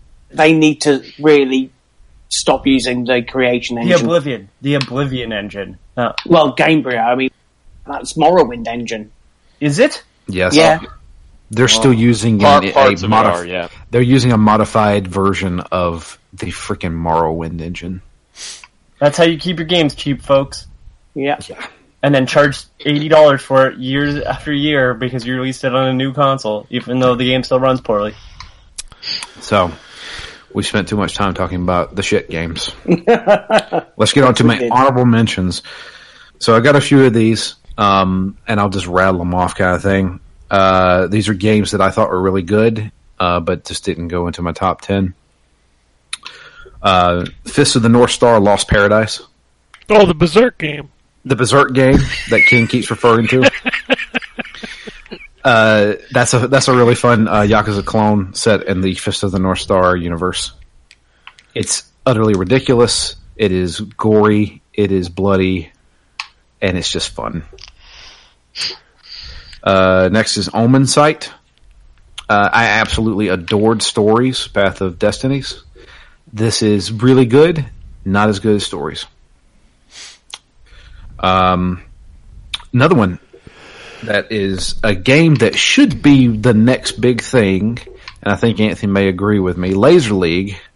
Yep, that's one that's off my list now. Uh, so basically, I find like so far the special mentions have been basically the same. So Fist of the North Star, yep, there I can mark that one off. Laser League, I agree, it should be the next best thing. Um, Radiant Historia, Perfect Chronology. Oh, that's another one. That is remake in there. Yep. that is. I mean, it's a remake, yeah, but I mean, it's Yeah, still it's, a it's still great. awesome. It's a great RPG. And uh, I like It's the that closest thing you'll ever get to a Chrono Trigger sequel. I have only played the demo, but I will agree with you. No. Uh, Mega Man 11. Wow. That hurts my soul, Drew. I'm I'm sorry. I, I didn't play enough. I, I played three levels. Oh, that game is like three hours long. What is wrong with you and Jay not finishing this game? I'm sorry. know, dude. It just happened that way. hey, hey, listen, I'll take some of the heat here. I have it, haven't opened it. Oh my god, what is wrong with you people? I gave them my money. That's all that matters. no, you I'm need sorry. to play it. It's so good. I've not even Uh, played it. And the last honorable mention, and this is also uh, the the reviews and the opinions do not reflect on this game. Iconoclasts. Oh yeah. Yeah, Iconoclasts. Honorable mentions list as well. Iconoclast is a fantastic game that I think people should really play. I, I, put it, Um, I put it in mine because they were somewhat attached to that game. No, Yeah, fuck it. are- It's in my top ten. Fuck it. Um, but okay, well that's fair. I put it there. Um, it's a great game. It's on uh, everything now. I think. No, it's not on It's- Xbox. Oh, it's Is it not on okay. Xbox? No, No. it is not. I, I've talked to the guys about it, and they said that it, it, depending on how it does on Switch, they'll they'll port it to Xbox eventually. Physical version's coming soon Yep. from Limited Run Games. Limited runs doing that, yeah. Okay, so my top ten, and I think at least three of these will not be on anybody else's list. Oh, I could be wrong. Ken may surprise me. you could be wrong. Number ten of games I played this year. Gene Rain. yeah. I mean, it, with the amount of games that I did play this year, Gene Rain should probably be in my top 10. But, um, so, uh, number 10, uh, Strange Brigade. That's a good game. I had a blast playing with Ken. Yep. That was just it, it's and it's one of the few games that made me laugh this year. There's The been a lot of DLC for that game that I would really like to go back to that game. Yeah, I would too. Um, I reviewed it. It's it's a funny game. It's it's mindless, stupid fun. The the thing that really that really said it for me was just how intricate some of the levels are. While while all the roads lead to one ending, kind of thing, the way the paths you take to get to that ending are great. So um, and they have they, that announcer man. That announcer's hilarious. Uh, but yeah, I really enjoyed Strange Brigade and playing co-op was was a blast. Number nine, a game I don't think is going to be on anybody else's list here. Call of Cthulhu. That game surprised the living crap out of me. I have this game and haven't played it yet. I was thinking this is going to be some kind of first person shooter with horror aspects. What I got was a weird role playing game that is mainly just solving puzzles and investigating. And it's from the people who brought us the, the Sherlock Holmes games. So it's, uh, you know, it's not going to look good but it doesn't matter because I enjoyed the living crap out of this game. It's really fun. Like I, I think anybody who likes the Cthulhu mythos or likes horror games in general, the the way they handle uh, the the sanity effects in this game are really good. Um, it's it's it's the the little engine that could, in my opinion.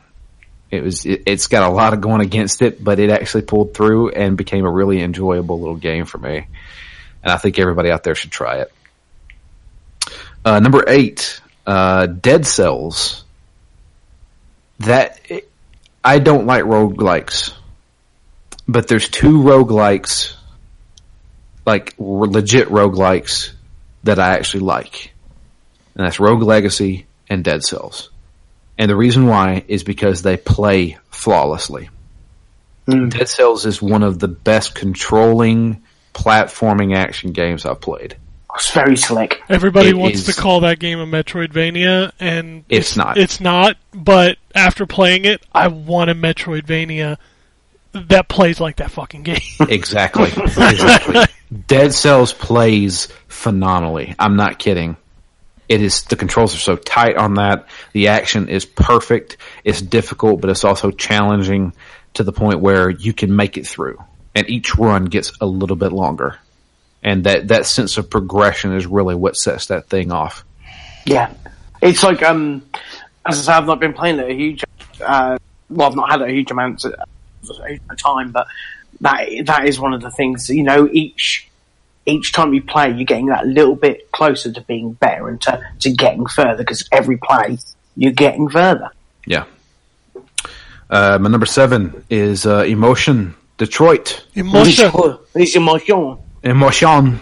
Uh, Detroit, uh, Become Human. Uh, I. David Cage is best. Yeah, we we had this I- I- discussion earlier. Jay talked about the game, but yeah, it's it's by far his best effort. Yeah, it's it's definitely his best, and I think uh, it really shows.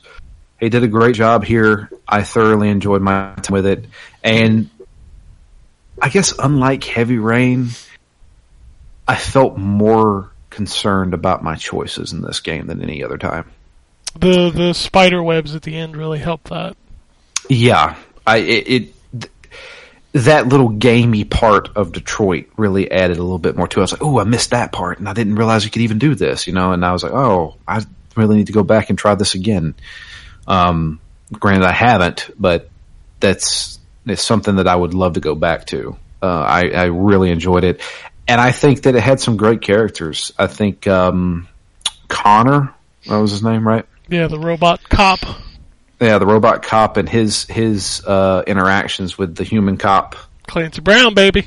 Yeah, they. I think they, they they were perfect. I thought it was great, and getting on his good side was my goal for that entire game. um, number six, Far Cry Five. Uh, I think I'm one of the few people who still enjoy the Far Cry formula. Well, you got another one coming in less than a month. I know. I'm excited. Hey, I'm It's a interested in. When is that? It's February. It's a Wow. year from the uh, from the last one. Yeah. I'm kind of more interested in, in the new thing because to me that's the sort kind of bonkers storyline that um, I think I could get with being a Fallout game because I I Far Cry. I felt that Far Cry Five took itself way too seriously.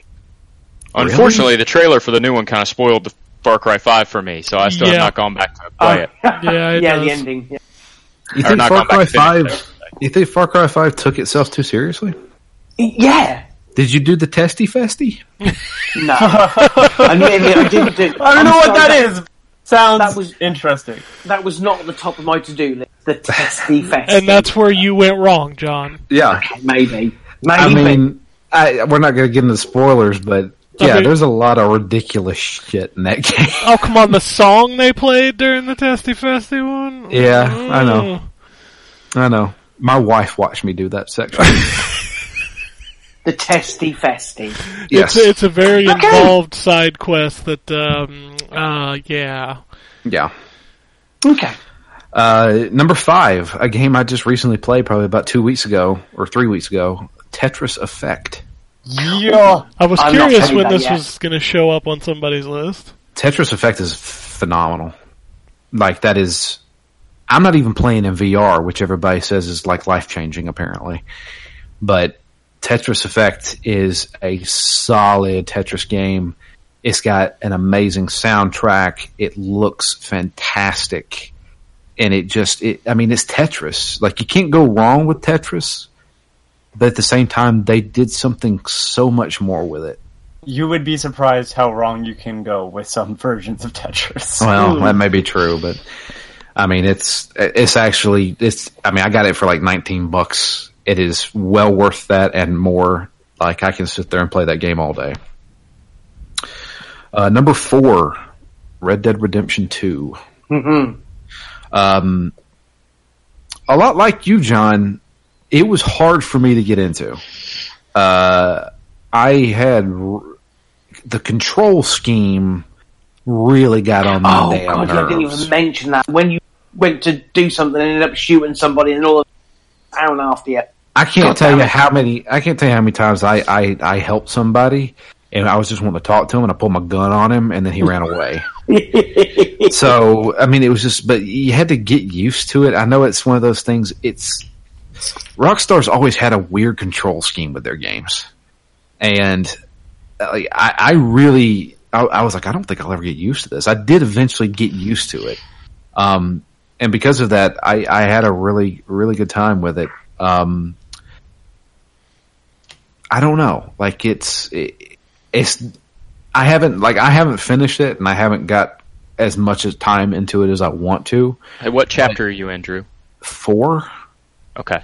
or 5 You're- Okay. You're getting close. Yeah. I mean, You're good. I mean, it, you're coming into the. the I'm out of the real meat of the game. hinterlands.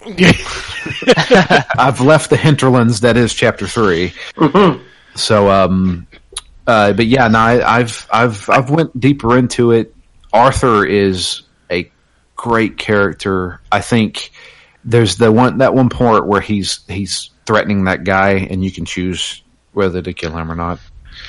Um, and that that line, those lines of dialogue that he put, I was like, okay, this guy's there's more to this guy than just you know I'm a badass kind of thing. Oh man, I I can't I can't wait until multiple people finish this game so we can all talk about it, so we can have a spoiler discussion about it.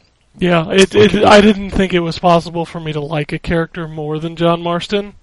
Oh Ar- yeah, Arthur, Arthur a- Morgan's a much better He's a much better character than John Marston. I haven't got there yet. So, uh, but uh, yeah, uh, Red Dead Redemption Two, number four, number three, a game that may not be on anybody's list except for Ken, Moonlighter. No, it's not on any of my lists, but it's really good. It's I didn't. It's mostly because I didn't play a lot of it. So I I played a metric crap ton of this game. Um, it is a little bit of roguelike mixed in with Legend of Zelda, uh, old school Legend of Zelda combat with you managing a store. And I, I- know that sounds stupid. I think I heard the best. yeah, I, I think I heard the best description of this game is that it's Zelda if if Link was the shopkeeper. Exactly. and, and and he goes into dungeons to get more stuff to sell. Yep, exactly. And that loop is just so addicting. And I absolutely adored this game. I think it looked great. I think it played great. And I think the soundtrack was amazing. It is a game that I think a lot of people out there would really enjoy if they give it a shot. I, I like to point out that the whole going dungeon, dungeon crawling and then being a shopkeeper was done by Recettear first. Yes, I know. I know. But Capitalism, ho!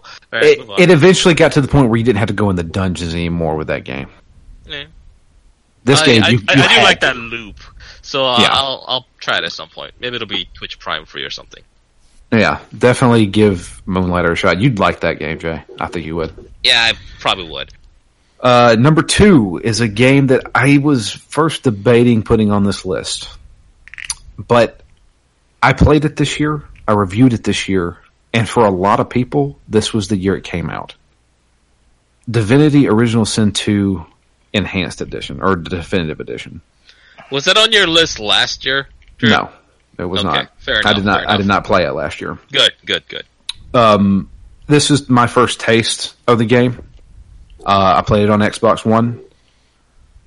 That is one of the best role playing games that's came out in a very, very, very long time. Like I'm not even joking around. That is, if you enjoy role playing games, you need to play this game. It has it has player choice. It has so many options, so many different classes. It has completely voiced dialogue. And let me tell you, there's a lot of dialogue in this game. Oh, yeah. Everything is voiced in this game, including the narration. You know what really proved it to me with that game in particular, Drew? You know when they have a lot of these really classical, uh, like Western RPGs with tons of dialogue, like tons of dialogue that's in like text, right? Like uh, Baldur's Gate or um, whatever Tyranny and all the other games that's come out, and they're like, we can't we can't do voice work because there's simply too much text.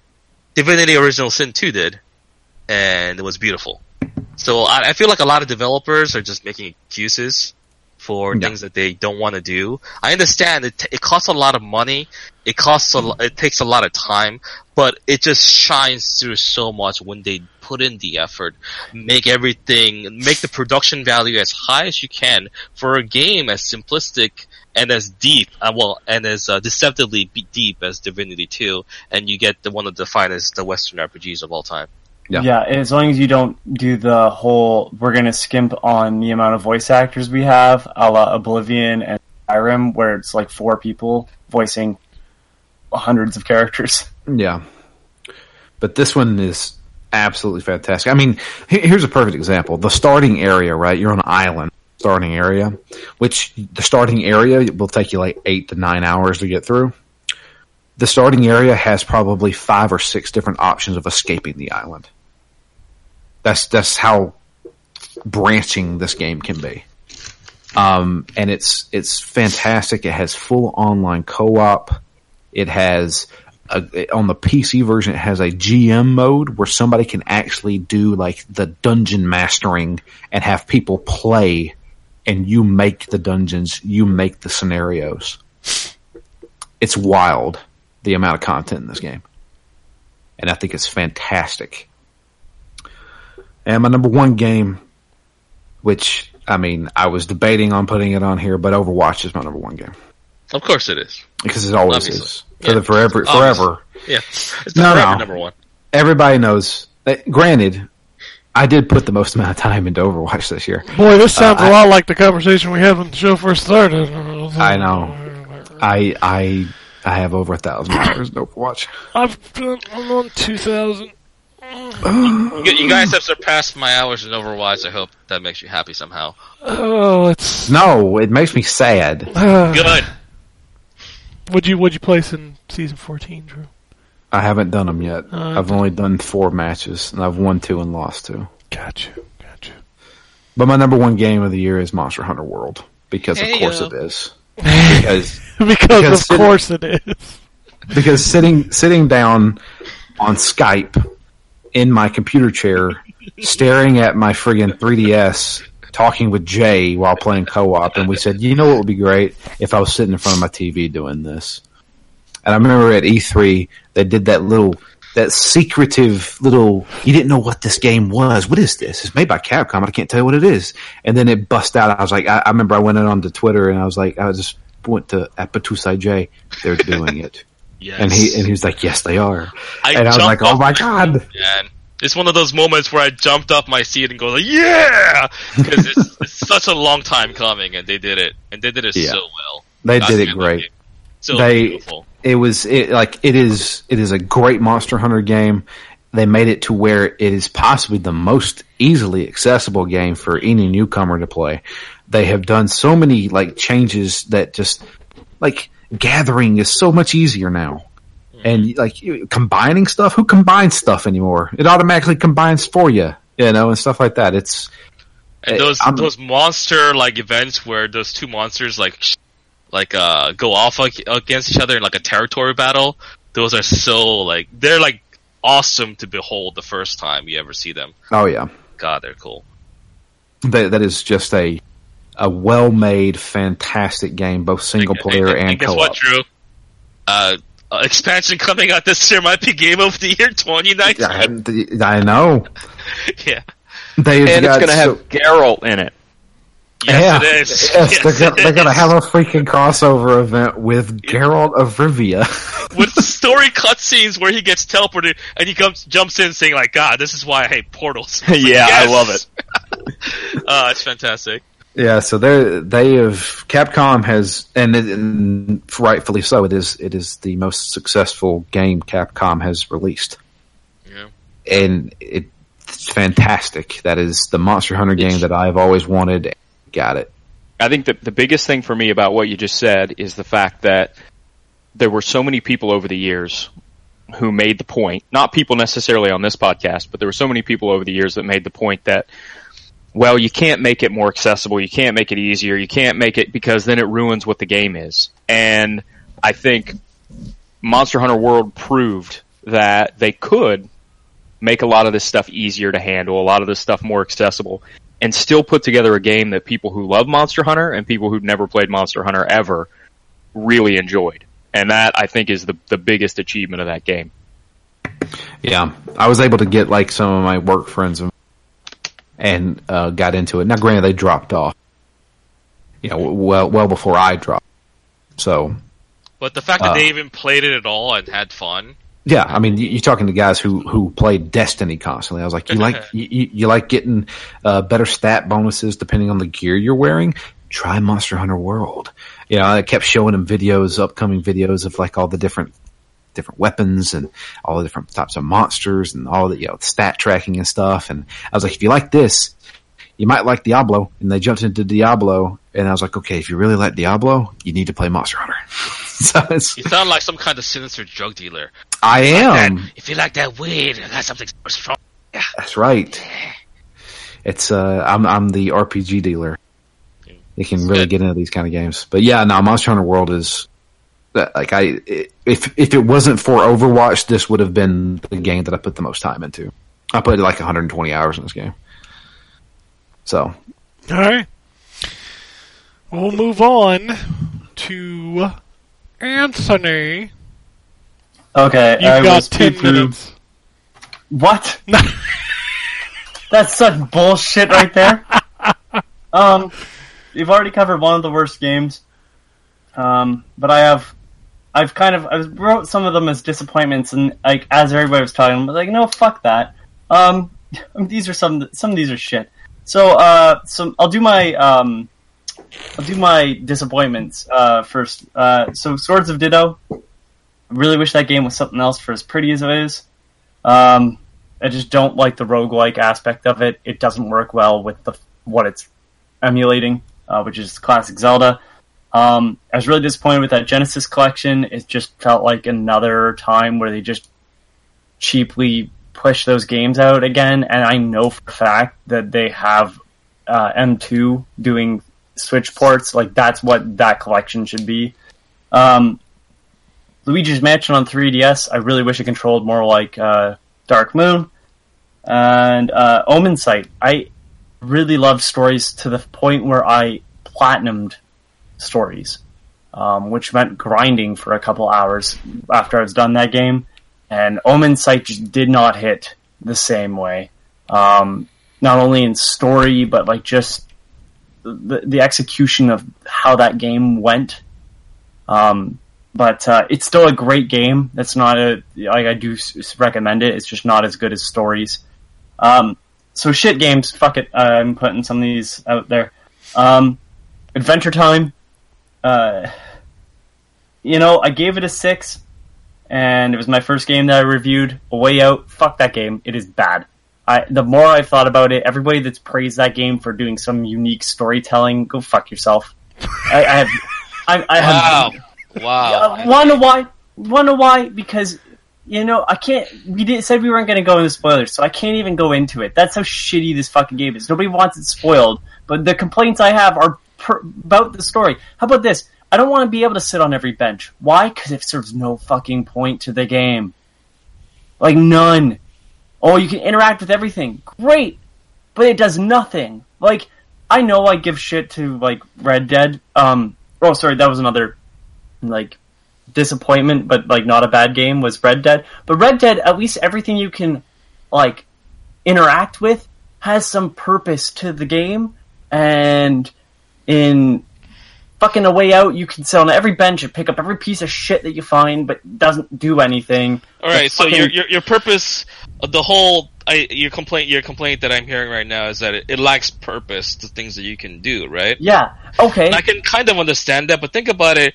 For example, you walk into a room in an open world game, and you can basically not go into any of the rooms except for the ones that are meaning for you to be going into for the main story to continue.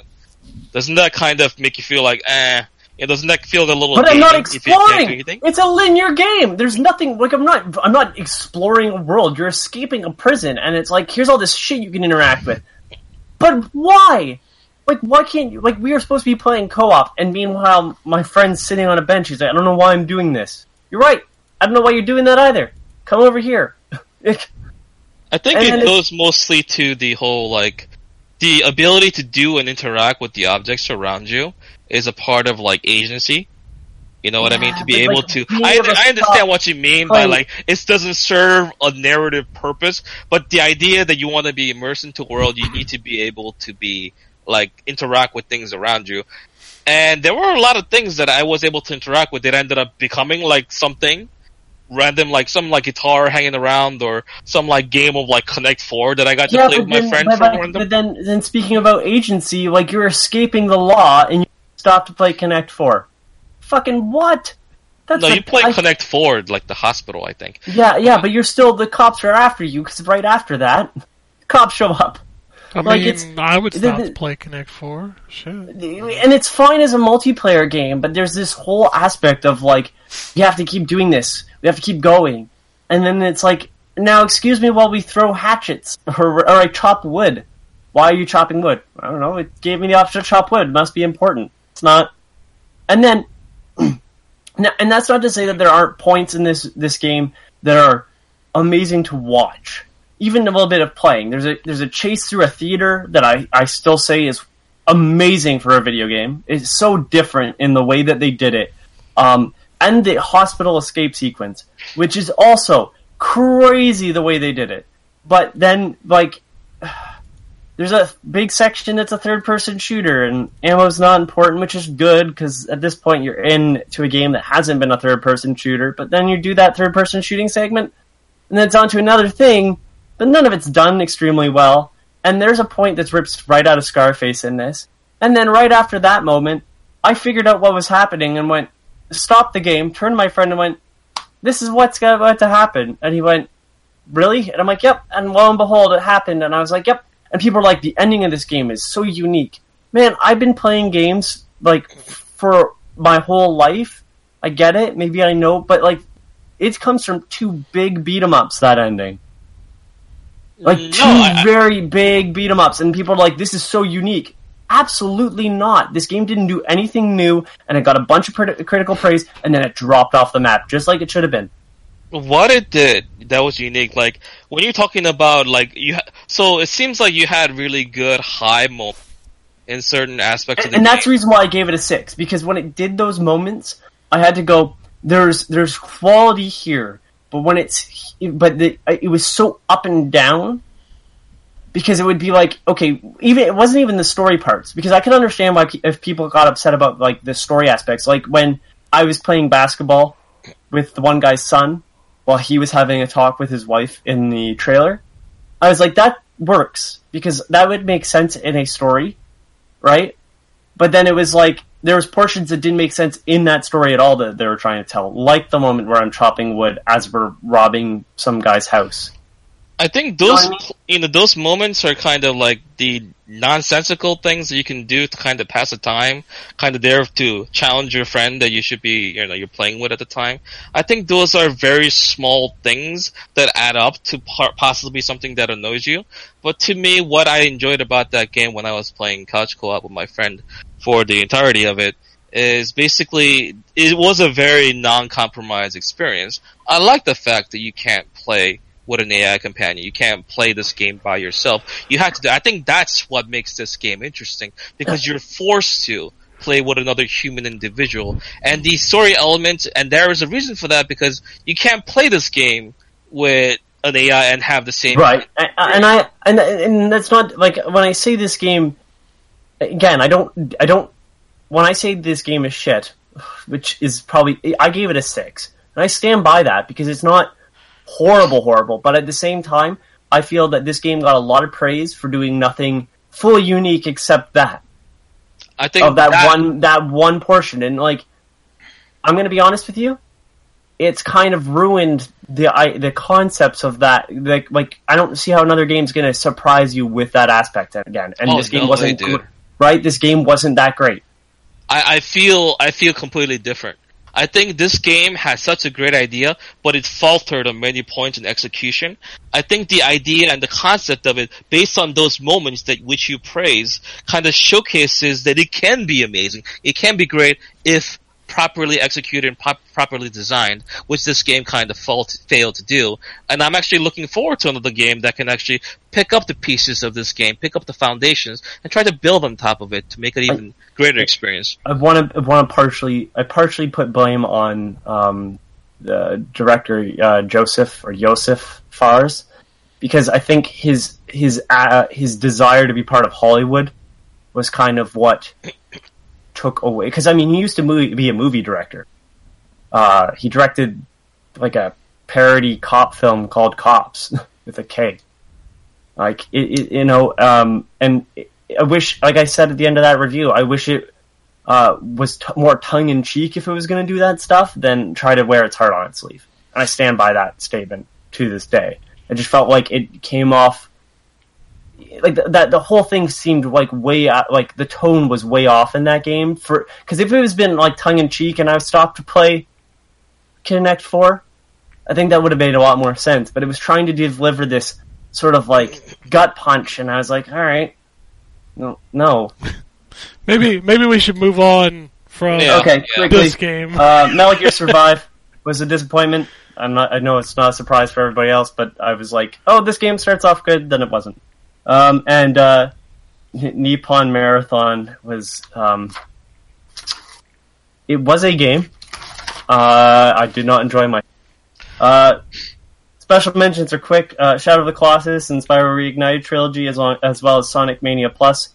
Um, they're all either remasters or DLC. So you know, I didn't want to put them in my top 10. For that reason, we've already mentioned a Iconoclast, Laser Week, Fist Star, um, WarioWare Gold, Soul Calibur 6, uh, Earth Defense Force 5, Mortal Unchained, and Dead in Vinland are all games I enjoyed playing, um, even if I couldn't give them a better score just because there were some faults with them. But uh, I do like those games. Uh, top 10. Um, so starting at 10 is Dragon Quest 11. Uh, there's not much more to say other than it's like a traditional RPG, and I, I love that about it.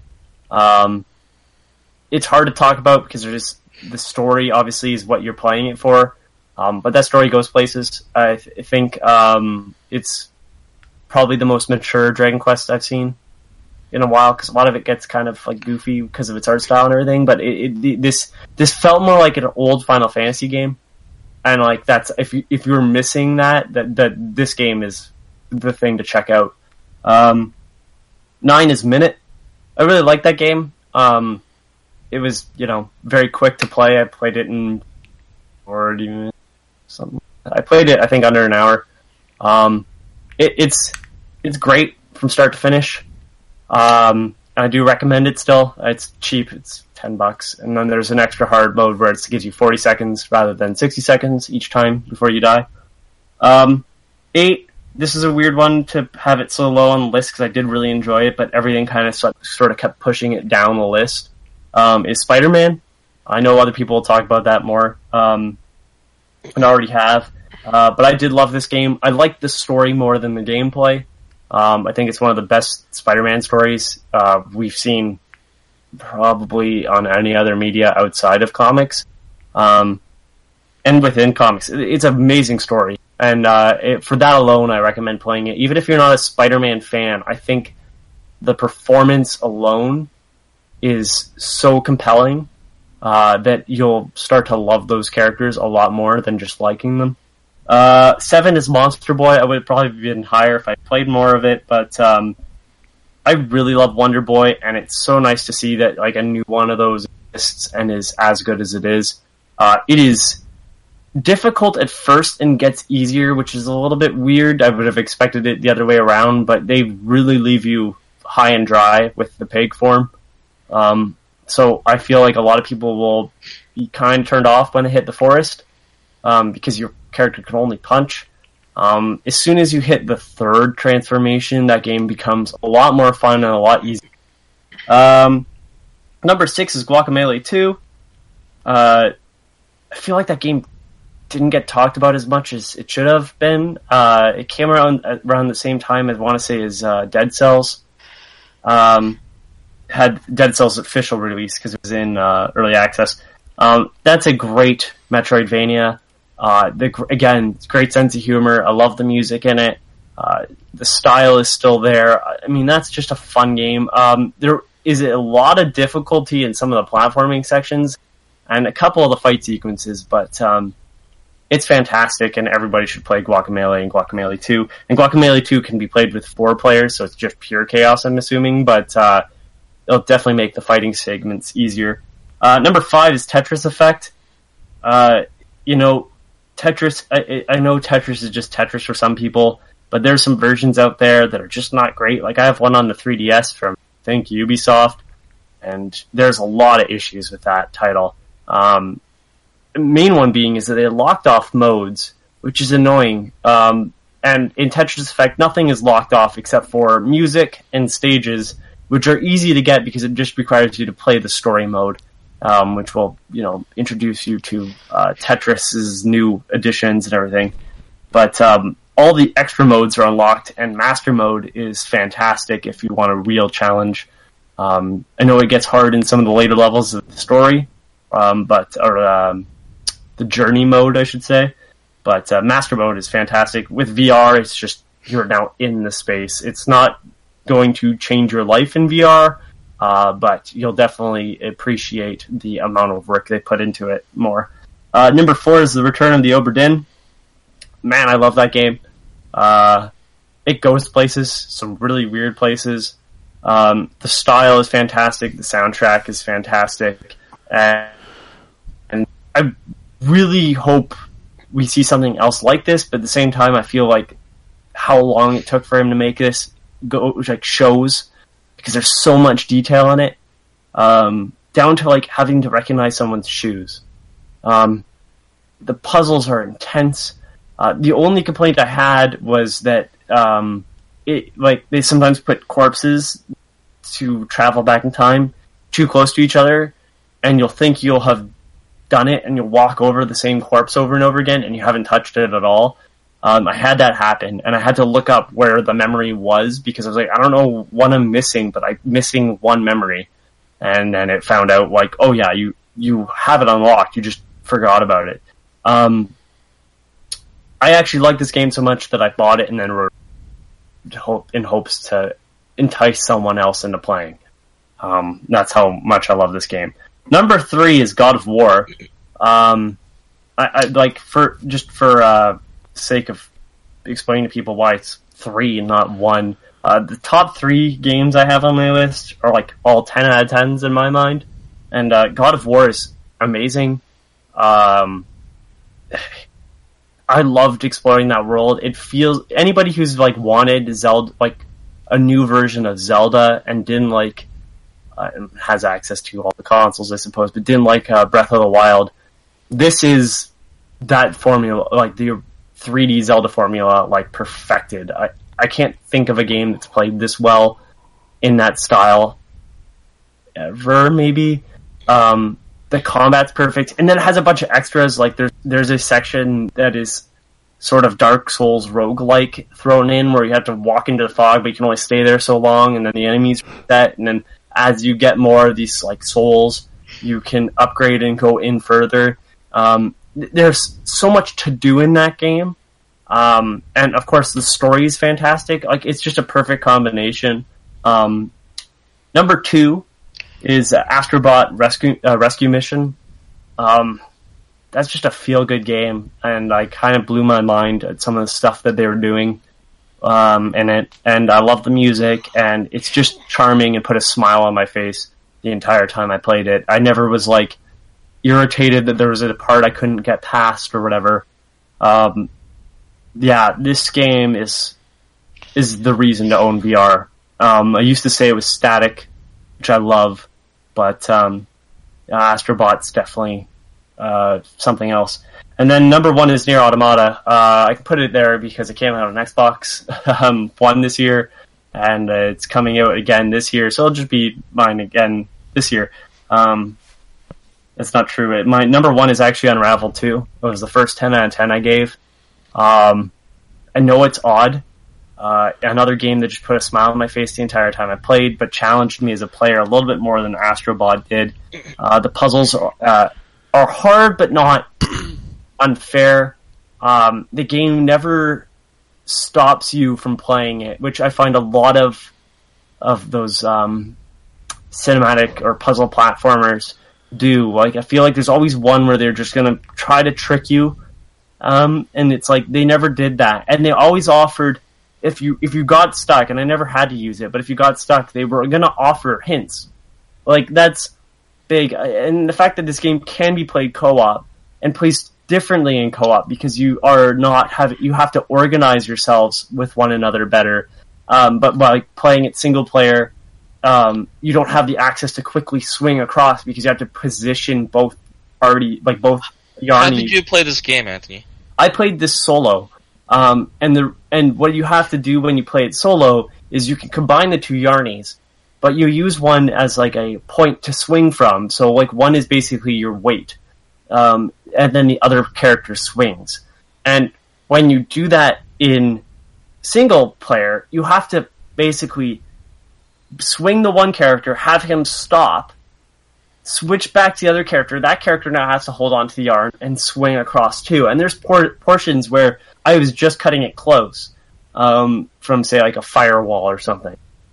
And it's very clear that if you were organized with another player, that section would fly by um, because the other player could instantly take control of the other Yarny. Uh, this really shows in some of the extra bonus stages, um, which are extremely hard puzzles, um, which are extremely fun uh, too, because it kind of takes, it kind of uses its physics in new ways uh, that you don't see in the main storyline because they're f- a little bit more difficult to grasp. But um, it was very clear that uh, with playing another person, uh, certain platforming segments would be easier, but puzzle sections maybe wouldn't be because now you're having to organize two people. And I don't usually see that with too many games. Usually, if you have a co-op companion, it's then controlled by a computer, which usually doesn't play as well. Um, and and then I guess this is kind of where I stand with maybe a way out is that um, one of my disappointments of the year, a way out, uh, and my favorite game of the year, uh, Unravel Two. They both took a look at co-op and said, "How can we do this?" And Unravel Two said, "We can make it so uh, it plays differently than when you play it single player." I don't know. There's there's something about this game that just captured me entirely, and I did not play at the un- first Unravel game, um, although I did like the character design. But I never, I'm like throughout this entire game, I was just like, "Yep, that's what a game should do," and I kind of hold that to my standard of what I'd give something a ten, and that's similar. That's kind of the reason why Guacamelee Two didn't get a ten. I give it a nine point five. I think it's a fantastic game, but there's a point where how is it how accessible is it? And unravel 2 i felt was accessible to every level of player and something like Guacamelee 2 isn't. Um, it- i felt like unravel 2 gave me the option of playing the difficult portions and i took them because they're optional. But um, for someone that doesn't have the skill in say platforming or even puzzle solving you can still get through this game. They'll help you through those sections. That's it. That's number one. All right. So, Wombat, you and I do lightning round. You ready to go? I like it. I'm ready. All right, so um, my dishonorable mention uh, for the year is Dynasty Warriors Nine. uh, even though, even though I have enjoyed watching you fight. Oh boy. Um, my honorable mentions were Iconoclasts uh, for the reasons that everybody has said so far. Uh, Far Cry 5 because for the the, the um, I don't know probably 40% of the game that I played I did enjoy it. I'm just probably not going to go back to it now because I know how it ends. Um, Starlink is on my honorable mentions list because I felt like that game took a cool idea and did it well. Um, and I've enjoyed Yeah. what I've played of it so far. I, I've been toying with picking that up because over here it, it's so cheap because that thing didn't sell. Yeah, it's, Is it it's fun. We we got it. Uh, we got it for my son for uh, Christmas, and uh, he enjoys it. I've enjoyed it. Um, you don't have to have the toys um, to play it and unlock stuff. Um, they're just kind of a bonus. Um, the the Star Fox content is really good. Yeah, I was Uh. thinking about getting a Switch because it comes with the Arwing. Right. Um, so Oh, yeah, no, I've. I've really enjoyed it. Cool. Um, also on my honorable mentions list, I'm going to mention um, Nintendo Labo just as an entire uh, experience. Uh, I think there was a lot of sort of giggling and questioning about what that was going to be and how it was going to be when it when it came out. Um, I have found all of the stuff we've built in it to be a blast, not just in the sort of building process and watching my son figure out how you know different things interact together and and um, how the pieces all fit together. But then the actual gameplay has been uh, surprisingly really good as well. So um, I've really I've really dug Labo this year. And then last on the honorable mentions list is Kingdom Come Deliverance, um, which is a uh, really good first person um, Bethesda style RPG. It's got its uh, issues, which is why it didn't make my actual list. Um, but it is the kind of game that if you enjoy games like that, uh, you should definitely check out. And it's a game that I intend to go back to um, when we've got a uh, uh, a lull uh, here over the next little bit. So uh, let me just run through my list. Uh, I put Smash at number ten. Um, that is a fantastic game. I, unlike some people, love the fact that you have to unlock most of the extra characters. Um, I think it's great that if for some reason you fail to unlock somebody, you can go into the menu and um, just basically fight one after another everybody that you've been challenged by but haven't been able to beat. I Um, found I just find it odd that I mean, for me, any type of game like this, the fun is unlocking the characters. Yep. Yeah, I don't understand why people say they should be unlocked. Where's the fun in that? Where's the sense of progression? It's Yeah, uh, I don't. It, it's kind of like doesn't it's kind of like Christmas every time we get challenged. Sorry, Jay. I think we talked over each other. Sorry about that, Ryan. Yeah, um, so I think from a point of view of a fighting game community, think about it this way, right? Like, you don't care about the spirit mode, you don't care about all that. All you want to do is get good as fast as you can. And it's mm-hmm. just, if, if, if, if it takes you 10 hours to get all the characters, that's just 10 hours of you not practicing your character that you want to. So I can understand the frustration, but at the same time, I think it's perfectly fine to unlock the characters too. But I think in like, maybe in versus Smash, maybe all the characters should be unlocked, and then maybe in like the single player classic mode, you gotta unlock them in feature. I don't, I don't know. I don't know. or maybe they should have. They, they could have added like a um, something deep in the settings mode that basically is Yeah. a unlock everyone Mhm. Um, for fi- fighting game community mode or something. Yeah. And let's Um, face it, the fighting game community is not one percent of the this game. Uh, I, I think it's more than that, but I No, I don't. I, I don't because this is the biggest selling Switch game of all time. I cannot imagine there being any any more than zero point one percent of them being. I think you you, you staggerly underestimate how many people really want to get good at Smash. It's really easy to find matches online specifically. But I understand what you mean. It's for a small community, but just like Ryan said, it wouldn't hurt nobody if they added one little thing that says toggle all characters on in the settings somewhere, right? That wouldn't have Right. hurt anybody. So Yeah. that would have been nice. the uh, I for me it's um, uh, playing this game and uh, seeing how playing this game uh, almost exclusively with my son and seeing how excited he gets every time there's a new challenger uh, and trying to figure out quickly who the silhouette is before we actually get into it. Um, it's it's been I'm so glad there's so many characters to unlock and Oh, that yeah. just have like twelve. Um, so yeah, I've really I've really enjoyed Smash. Uh, number nine on my list is another Switch game that nobody else had on their list, and that's Kirby Star Allies, uh, which I loved and finished. And you know, is it easy? Yeah, it's a Kirby game. Like uh, you shouldn't go into a Kirby game expecting a challenge, um, but it's really fun. The the the um, the way the powers interact with each other is really cool.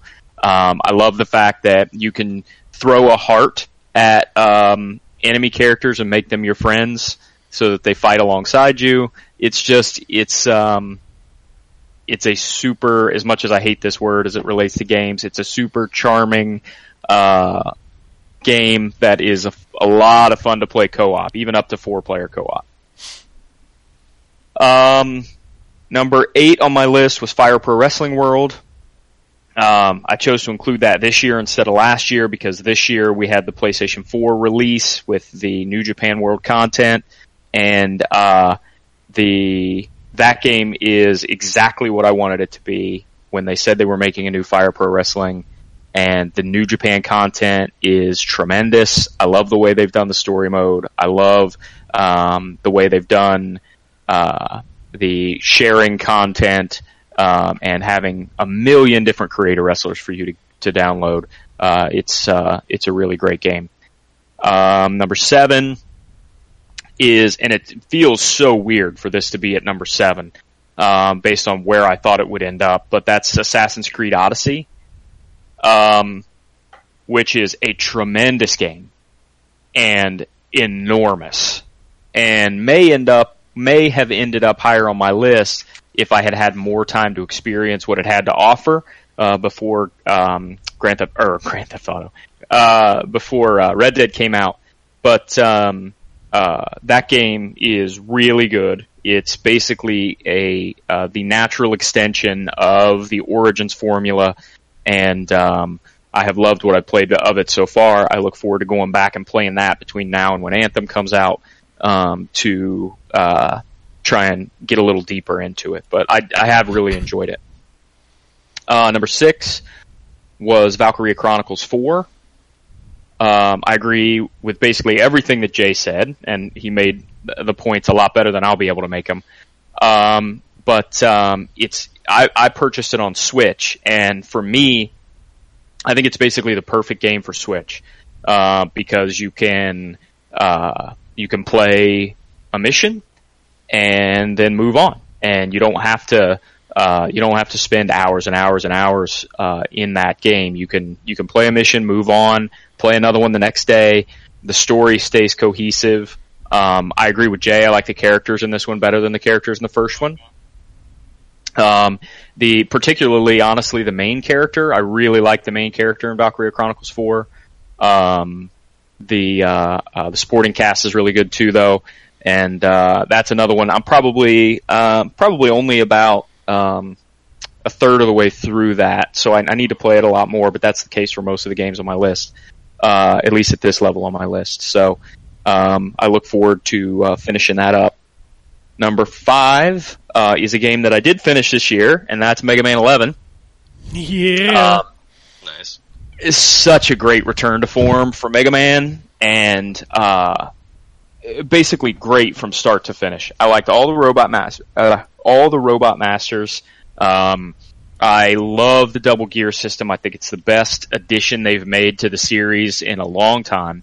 Um, it is the, it looks fantastic. It plays fantastic.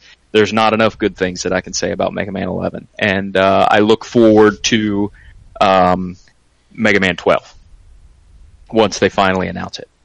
Uh, even though it, it makes me mad that we still don't have Mega Man Legends 3. um, number four on my list was Monster Hunter World.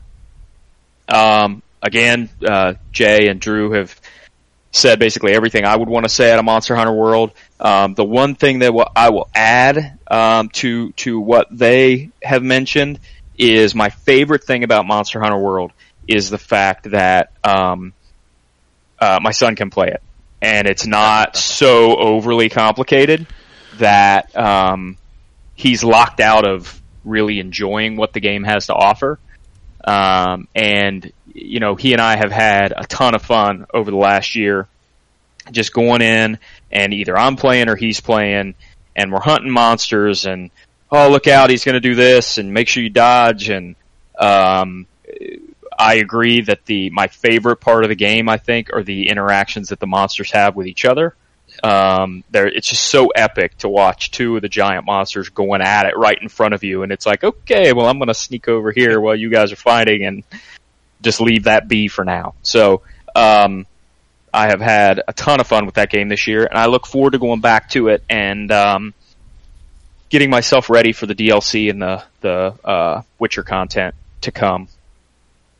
Um, number three. So now we get into the big heavy hitters, and it was harder this year for me to decide between two and three than I think any other year that we've done this. Um, I I firmly believe, and maybe it's just recency bias, but I firmly believe that this is probably the the best year of gaming that I can remember. Um, there are games on my list that any year they could have been game of the year. Um, so number three for me is God of War, um, which was a game that I absolutely loved for all the reason that everybody's already mentioned. I thought the interaction between uh, Kratos and Atreus was um, amazing. Uh, you know, I was uh, I was a skeptic of the series following God of War three um, because I was not a fan of that game. Um, and what they've done to remake that game, the single the uh, the single camera uh, production style was amazing and did a lot to serve the storytelling that they were trying to accomplish. Um, it was just it was really great. I think the only thing that keeps that game from being uh, one or two for me was none of the side content really grabbed me at all. I didn't really care about the the Muspelheim stuff or the uh, the Helheim stuff. Really, it just never really um, never really grabbed me. Um, I loved the story. I was not as big as on the the actual gameplay compared to the other two games on my list. Um, the number two for me is Spider Man. Um, that game is, in my opinion, as I know somebody's already said, the, the best Spider Man story ever told outside of the comics. Um, it the DLC is tremendous. Uh, I really enjoyed it. If they do some um, some very uh, Arkham Asylum, Arkham City stuff in the DLC, where they kind of lead you on a, a hunt around the map and uh, introduce some new characters and um, some new sort of anti-heroes that way. So Um, you're saying it's worth the money for the DLC? You've played it all? I have played it all. Okay. Um, I think it I've been waiting to hear because I haven't. I, I I did like the game, and honestly, the only reason why I didn't platinum it was because I was like, ah, I'll come back to this when the DLC. And there's other stuff to play right now. Yeah, I think I, but then I, didn't hear anything about the DLC. I kind of heard like the first one was good. I'm like, what about the rest? And I'm like, nothing. I haven't played that one yet. So I think the, the your what you get out of the DLC is going to depend on how much you like the actual combat. Um, the the story in the DLCs is is good. Um, I agree that the story in the first one, the heist, is the best. Um, the uh, the middle one, the story kind of lags a little bit, I think, but it does a good job of setting up the third piece of DLC. Um, I do think that there are some pretty important character development uh, things that happen in the DLC for two somewhat main characters. Actually, three somewhat main characters that sort of give me some indication as to the direction they're going to go with the next one. Um, but the DLCs are heavily combat based. Um, they add a bunch of um, uh, bases to clear out. Um, there's you know screwball challenges that take the place of the Taskmaster challenges, um, and that's you know a, a large chunk of the content in the DLC. So if you love the combat, when you um, say the DLC combat, is absolutely is it like worth it. the um, oh god, what the rooftops Yeah, sort of combat? basically kind of like that. Only the you know the um, as you get deeper into the game, uh, we're trying to go without spoilers here. Mm-hmm. The the you're There's talking. a- there's the big bases. Yes, there's a It's like faction. that. yeah, there's a faction Okay. of, of people that show up and they've got bases and they have like six waves to clear out. Um, the uh, those waves um, are are what kind of takes the place. So if you enjoyed that, the DLC is absolutely worth it. Okay. If you didn't like that, you might want to wait until it's a little cheaper. I don't think it will be, but Yeah, well, Wow. you never know. but yeah, okay, cool. Um, and then my number one game was Red Dead Redemption. Um, All right, tell me I, I'm wrong. I well, I'm not going to do that because I I freely admit that every game uh, can have people who like it and don't like it. Um, I do think just to to John and and it's going to be so hard. And Ken knows my um my frustration here. It's going to be so hard for me to talk about why this is my favorite game of the year without spoilers. Um, so I'm trying very hard to um, to avoid anything that might be construed as a spoiler, but. Um, I've never played a game in my entire life that does such a great job of building towards a major story event that happens at the end of the fifth chapter. Um, and then it, it's um, the characterization in the last 25% of this game is the best that I've ever seen. Um, the the game takes you the last probably quarter of the game.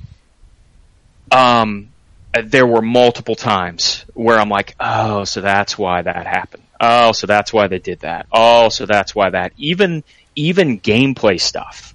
Um, you're like, oh, that's why they do that. Oh, that's why that exists. That's why that is important all of the stuff. The only thing I will say about um, some of the gameplay complaints that you guys had earlier, which I freely understand why they are complaints, um, almost all of them have a purpose, um, and they almost all contribute towards both the tone that the story is trying to tell and the way they're trying to tell it.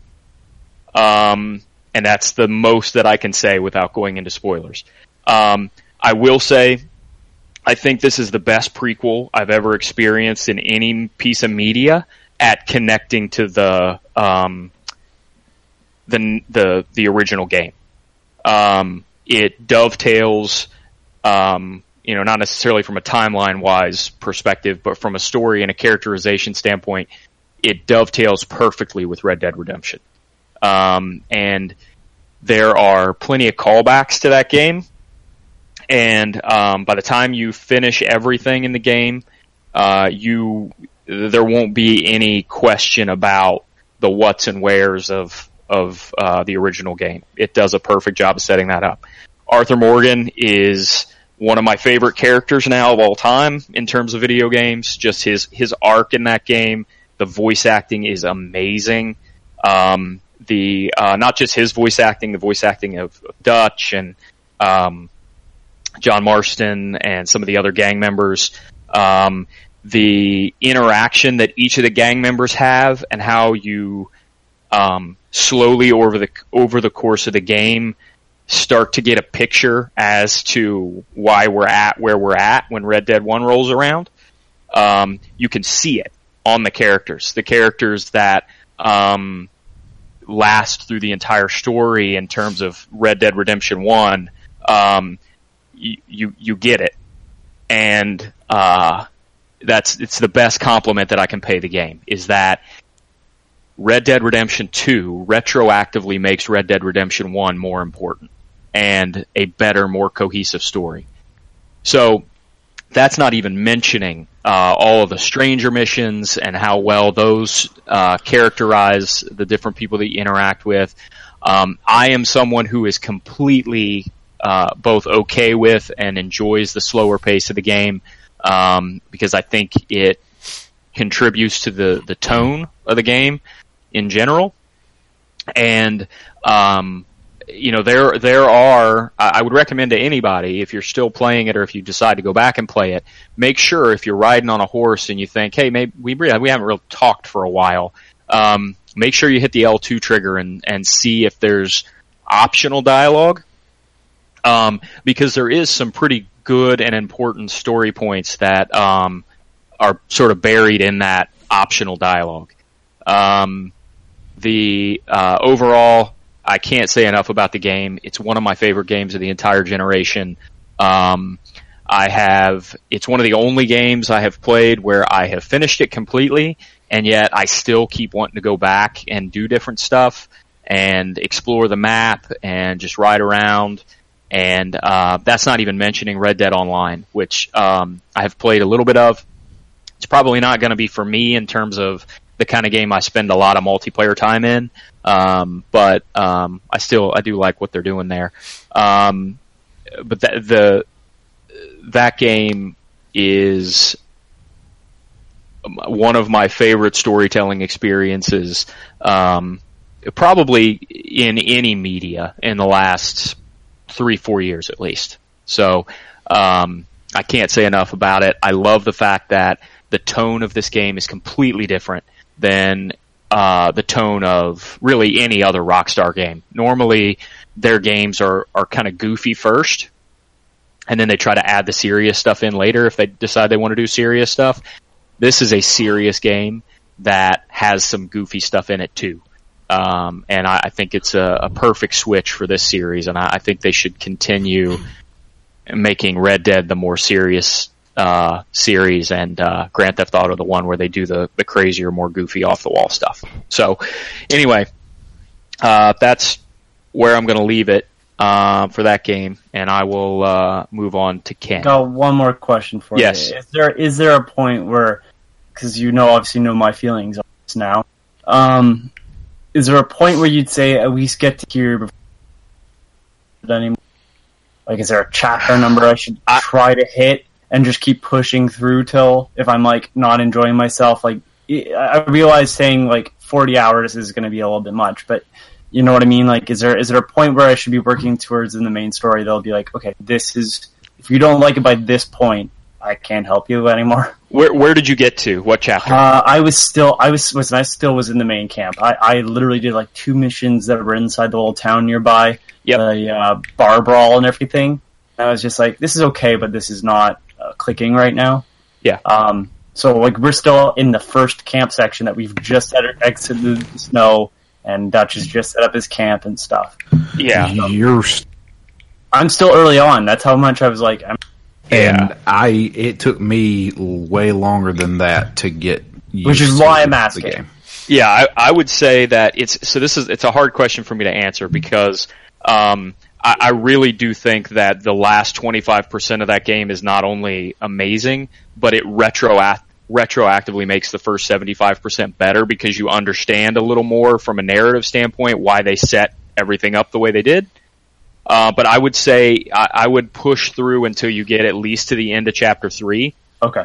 Uh, the end of chapter three to me is one of the, the best missions in the entire game. The very last mission of chapter three.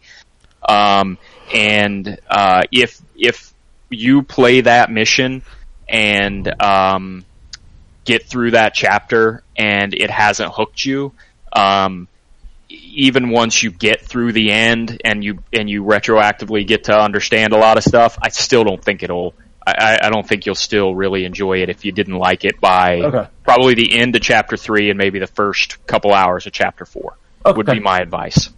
All right. Um, now, what I will say though is if you're not enjoying the game, stick to the yellow story missions. Um, Okay. the you know you're not going to get the full experience. You're not going to get the Do full. other char- missions disappear over time? Um, some of the stranger missions will disappear. Um, not all of them. Some of them, not most of them, I should say. Some of them will, because Okay. some of them are tied to specific events and stuff like Right. that. But um, I would say if you're really struggling, um, try and push through just the story missions for a while and see if it starts to grab you, and then you may want to um, go back and do some of the stranger missions. Even if you did just the story missions in the game, I think you would enjoy it. You're just not going to get the full picture. okay. Uh, right, that would be that would be my advice. Um, but yeah, I mean by by the end of it, um, uh, let me just say, if you only do the story missions, even though you won't get the full picture, you won't be disappointed. All right. Um, the only the only chapter I'm going to say do all the stranger missions in is chapter six. Um, it yeah, that's that's the only thing I'm going to say about that. Um, so yeah, that uh, that's Red Dead. All right. I'll be sure to talk another hour about Red Dead when I get to that game in my I'm list. glad.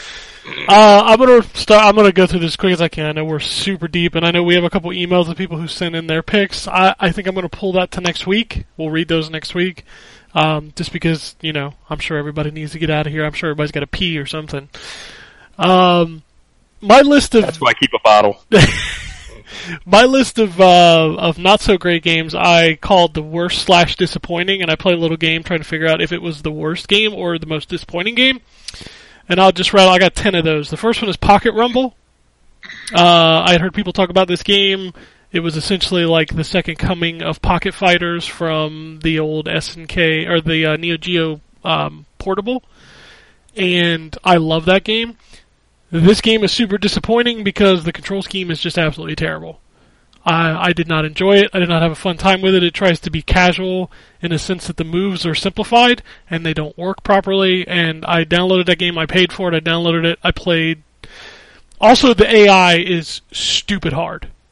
Like it is arcade level Mortal Kombat 2 hard. It's just ridiculous. It's not fun. Not a fun game.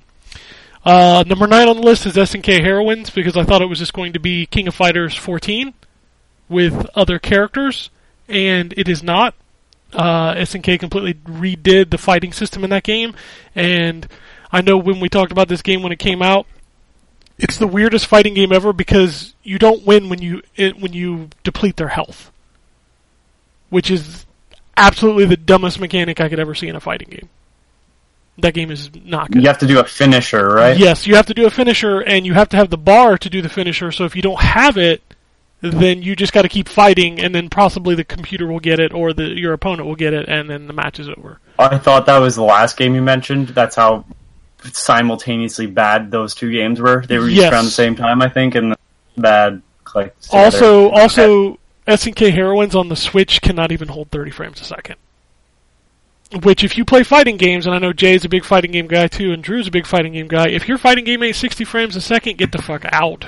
Yeah, that's not fun. And when you can't hold like Blade Strangers, I know Drew enjoyed that game on PS4. On Switch, that game can't hold 30 FPS. Mm. So it's Jeez, keep keep keep nagging on the Switch. Why don't you, Ken? Jeez. well, I'm so tired of hearing everything needs to be on the Switch. Which, by the way, breaking news while I was like flipping through the Twitter, hmm Panty Party is coming to the Switch because so Switch is now officially Steam. Well, that's that's what I bought the Switch for. So naturally, it's, um, that's Ye- what uh What kind of game is it? Is it like a like a visual novel? I- You I have- know what kind of game it is. Yes. Hey, Well, I wonder. I wonder if it's on Steve. The I- deep lore of You know it's on. Don't judge a girl by her panties, right? Have you, your mom ever taught you that? You know it's on Steam. You know it's on Steam. Uh, number All right, eight. it is on Steam. Hang Yeah. on, hang on, hang on. Okay. I, I gotta look. I gotta look. Oh, okay. I know Oh, you. I know you're. Look You at, look at those panties. Look at them. You. What the fuck? Welcome to Steam. Panty Party is a fast-paced battle game. Fly as a panty in the street and in between buildings. Search for enemy panties and kick their badass. Oh my god. All right, I'm moving on. You fly around as in. We're moving on, Drew. Moving on. Uh, the next one on the list was Fear Effect Sedna. I think I'm the only person who is interested in playing this game because I like the originals.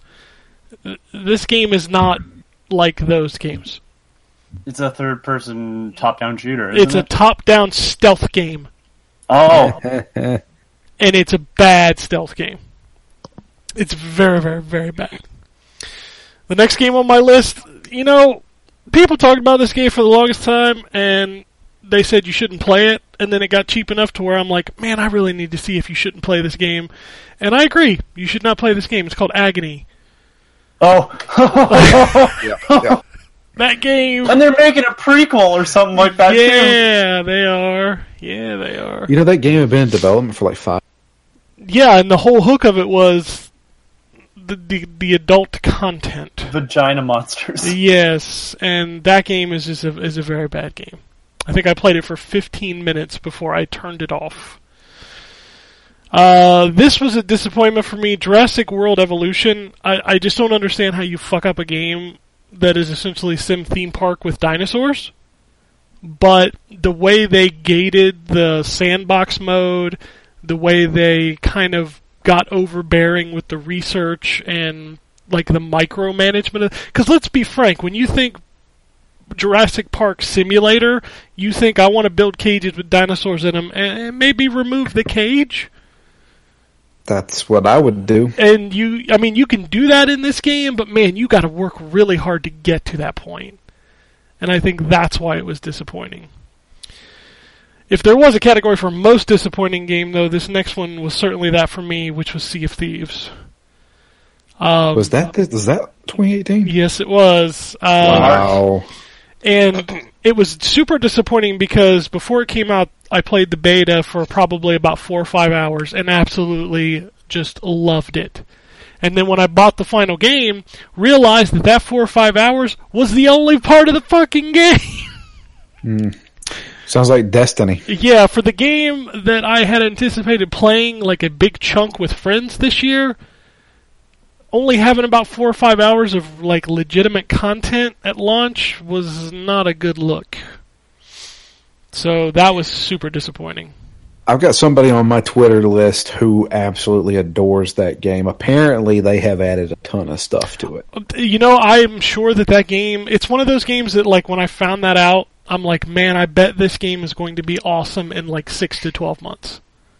And honestly, I have not gone back to it because like everybody else here, there's just too many fucking games to go back to a game that I was I kind of got a bad taste in my mouth A, for. a podcast I listened to, one of the guys' games of the year was Sea of Thieves. He put in like 700 hours. Hey, if it you know if it's your jam, it's your I- jam. That's that's the thing. Like I, I know I shit on a bunch of stuff, but if you like a way out, like I disagree with you, but at the same time, I'm glad you found joy in it. Uh, number four on my disappointments is Just Cause 4. That is not a bad game. That is just not a game that needs to exist. So, That sounds like a lot of stuff that happened this year. yeah. The next game is definitely one of the worst games I've ever played, and it's Dissidia Final Fantasy NT. Wow. Yep, that is accurate. That is a bad video game.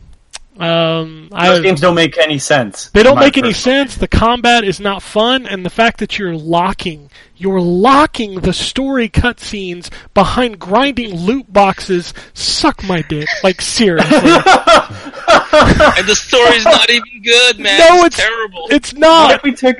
What if we took all the people wearing zippers and put them together? Oh my god, that game is bad. Uh, number two is also a game that I thought might be cool, but ended up being one of the worst games I played this year. It was called Extinction. Extinction. That is a game made by Iron Is that- Galaxy. Is that the one with all the big monsters? It's essentially Attack on Titan, except it's not Yeah. good. It's Attack on Titan if it was bad. Yeah, that's exactly what it is. That is a bad game. Uh, number one on disappointing was Metal Gear Survive. I kind of had a hope for that because it's the Metal Gear Solid Five engine. It, you know, And and it starts off. Oh, the first the first they- three or four hours of that game are really fun. You're like, oh man, this is going to be a pretty good survival game, and then they ask you to point defend, and then they ask you to do tower defense, and those are terrible. Yeah, that game falls apart really fast. Unfortunately, And it starts off promising. Like you're like, okay, I need water, but I'll, I'll eventually get to that. And honestly, I end up trading in that game. I'm glad I bought it physically. yeah, Oh, yeah, there's one other thing I forgot to mention about Fallout 76 is a survival game. yeah, yep, it is. They did, they didn't tell you that until you started playing it, and they're like, "Oh, you have to worry." Yeah. All right, I'm going to run through my honorable mentions real quick. Uh, Yakuza 6 is on here only because I did not play a ton of it. Um, I've gotten enough into the series now that I kind of want to play them all, so I will hold 6 in the back pocket until they remaster the first 5. Wow, that's Well, going to be no, a they, while. they already remastered the first three, right? They've got they the, well zero was a new game and then they remastered one and two. So I need to go through Kiwami. I need actually I need to go back and like tidy up zero because I didn't actually finish it. Uh, even though I put like Zero's yeah like, I put like 50 60 hours in that game. I want to go Holy back crap. tidy that up. I want to play through Kiwami and Kiwami 2 and hopefully by the time I get through those I you know they'll they'll be remastering more. But I 6 is so good. The the like Yeah. 5 hours I played of it but playing five hours of Yakuza Six is like basically saying I'm still in the hinterlands. We're we're, we're not. Yeah, it's it's a fairly long game, but the thing about it is that it's such a difficult game to ask people to get into because, like you said, there are literally six games before Yakuza Six for you to actually take in the full Kiryu saga. But at the same time, you know, John enjoyed Six despite Hey. the fact that he's only played. Uh, I what's I give them I give them a hell of a lot of credit for that opening sequence that kind of explains the first five games.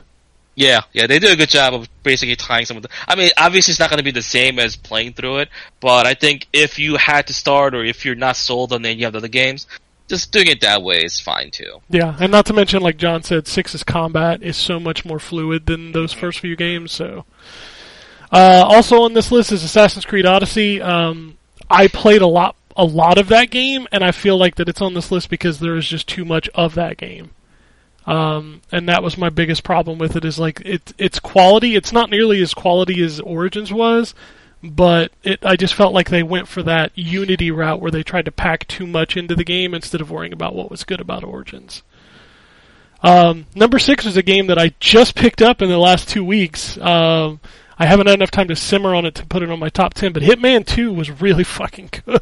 Oh yeah, dude, that game is so much fun. yeah. Um, Far Cry is on here as well. Far Cry Five. I enjoyed the hell out of that game, but I, I like Drew said, I just think I'm kind of burnt out on that formula, so I don't think it really like sat with me as one of the best.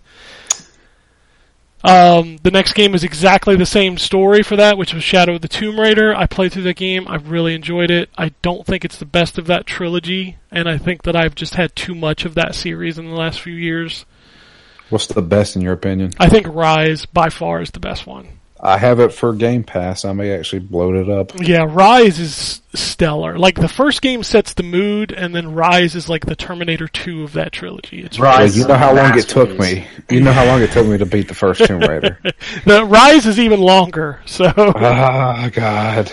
But um, you fight a bear, and that's cool. yeah, Rise is. I really loved Rise. Rise is one of those games I actually went back to after I finished it to clean up the side missions and uh, the collectibles. So. Uh, also on this list is Soul Calibur 6. I think nobody talked about this game at this I point. did. I had it on my honorable mentions. Yeah, it's on my honorable well. mentions. It's a good game. It's probably the best Soul Calibur's been since fuck a long yeah a long Two. time. Two or three, yeah. Um, and 2B is fucking oh man, she's so good.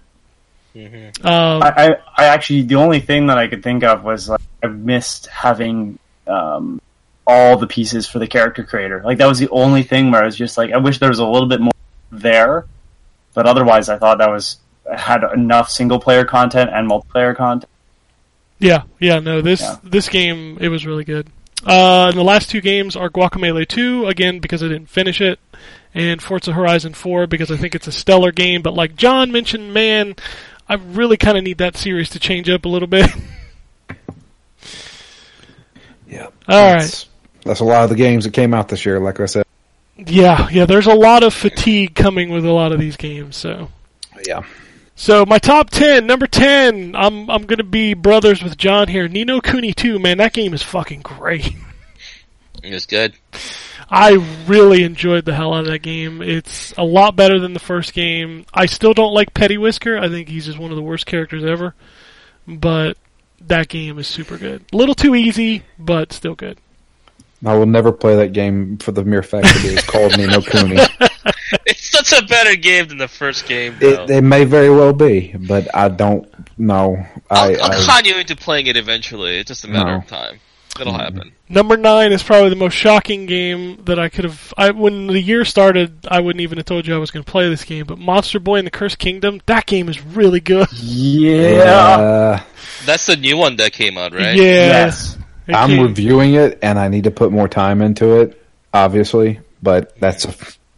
I've never played a monster whatever. Wonder Boy Game. game, It's like a beforehand, now it's Monster Metroidvania kind of game. Yes, Yeah. but it's Yeah. crazy in some of the stuff that you get to do because you unlock full characters basically, and each character plays differently. Yep. Yeah. They, they're kind of the, the items that you would get in a Metroidvania game, and you switch between them. To it's But then there's items in this too, yeah, no, yeah, you there's can also definitely like tons of gear you can get to. yeah. This game, which makes this crazier than any of the Wonder Boys because Wonder Boy three had you changing form, and then uh, Monster World for the Genesis had you just changing equipment, and this is now both.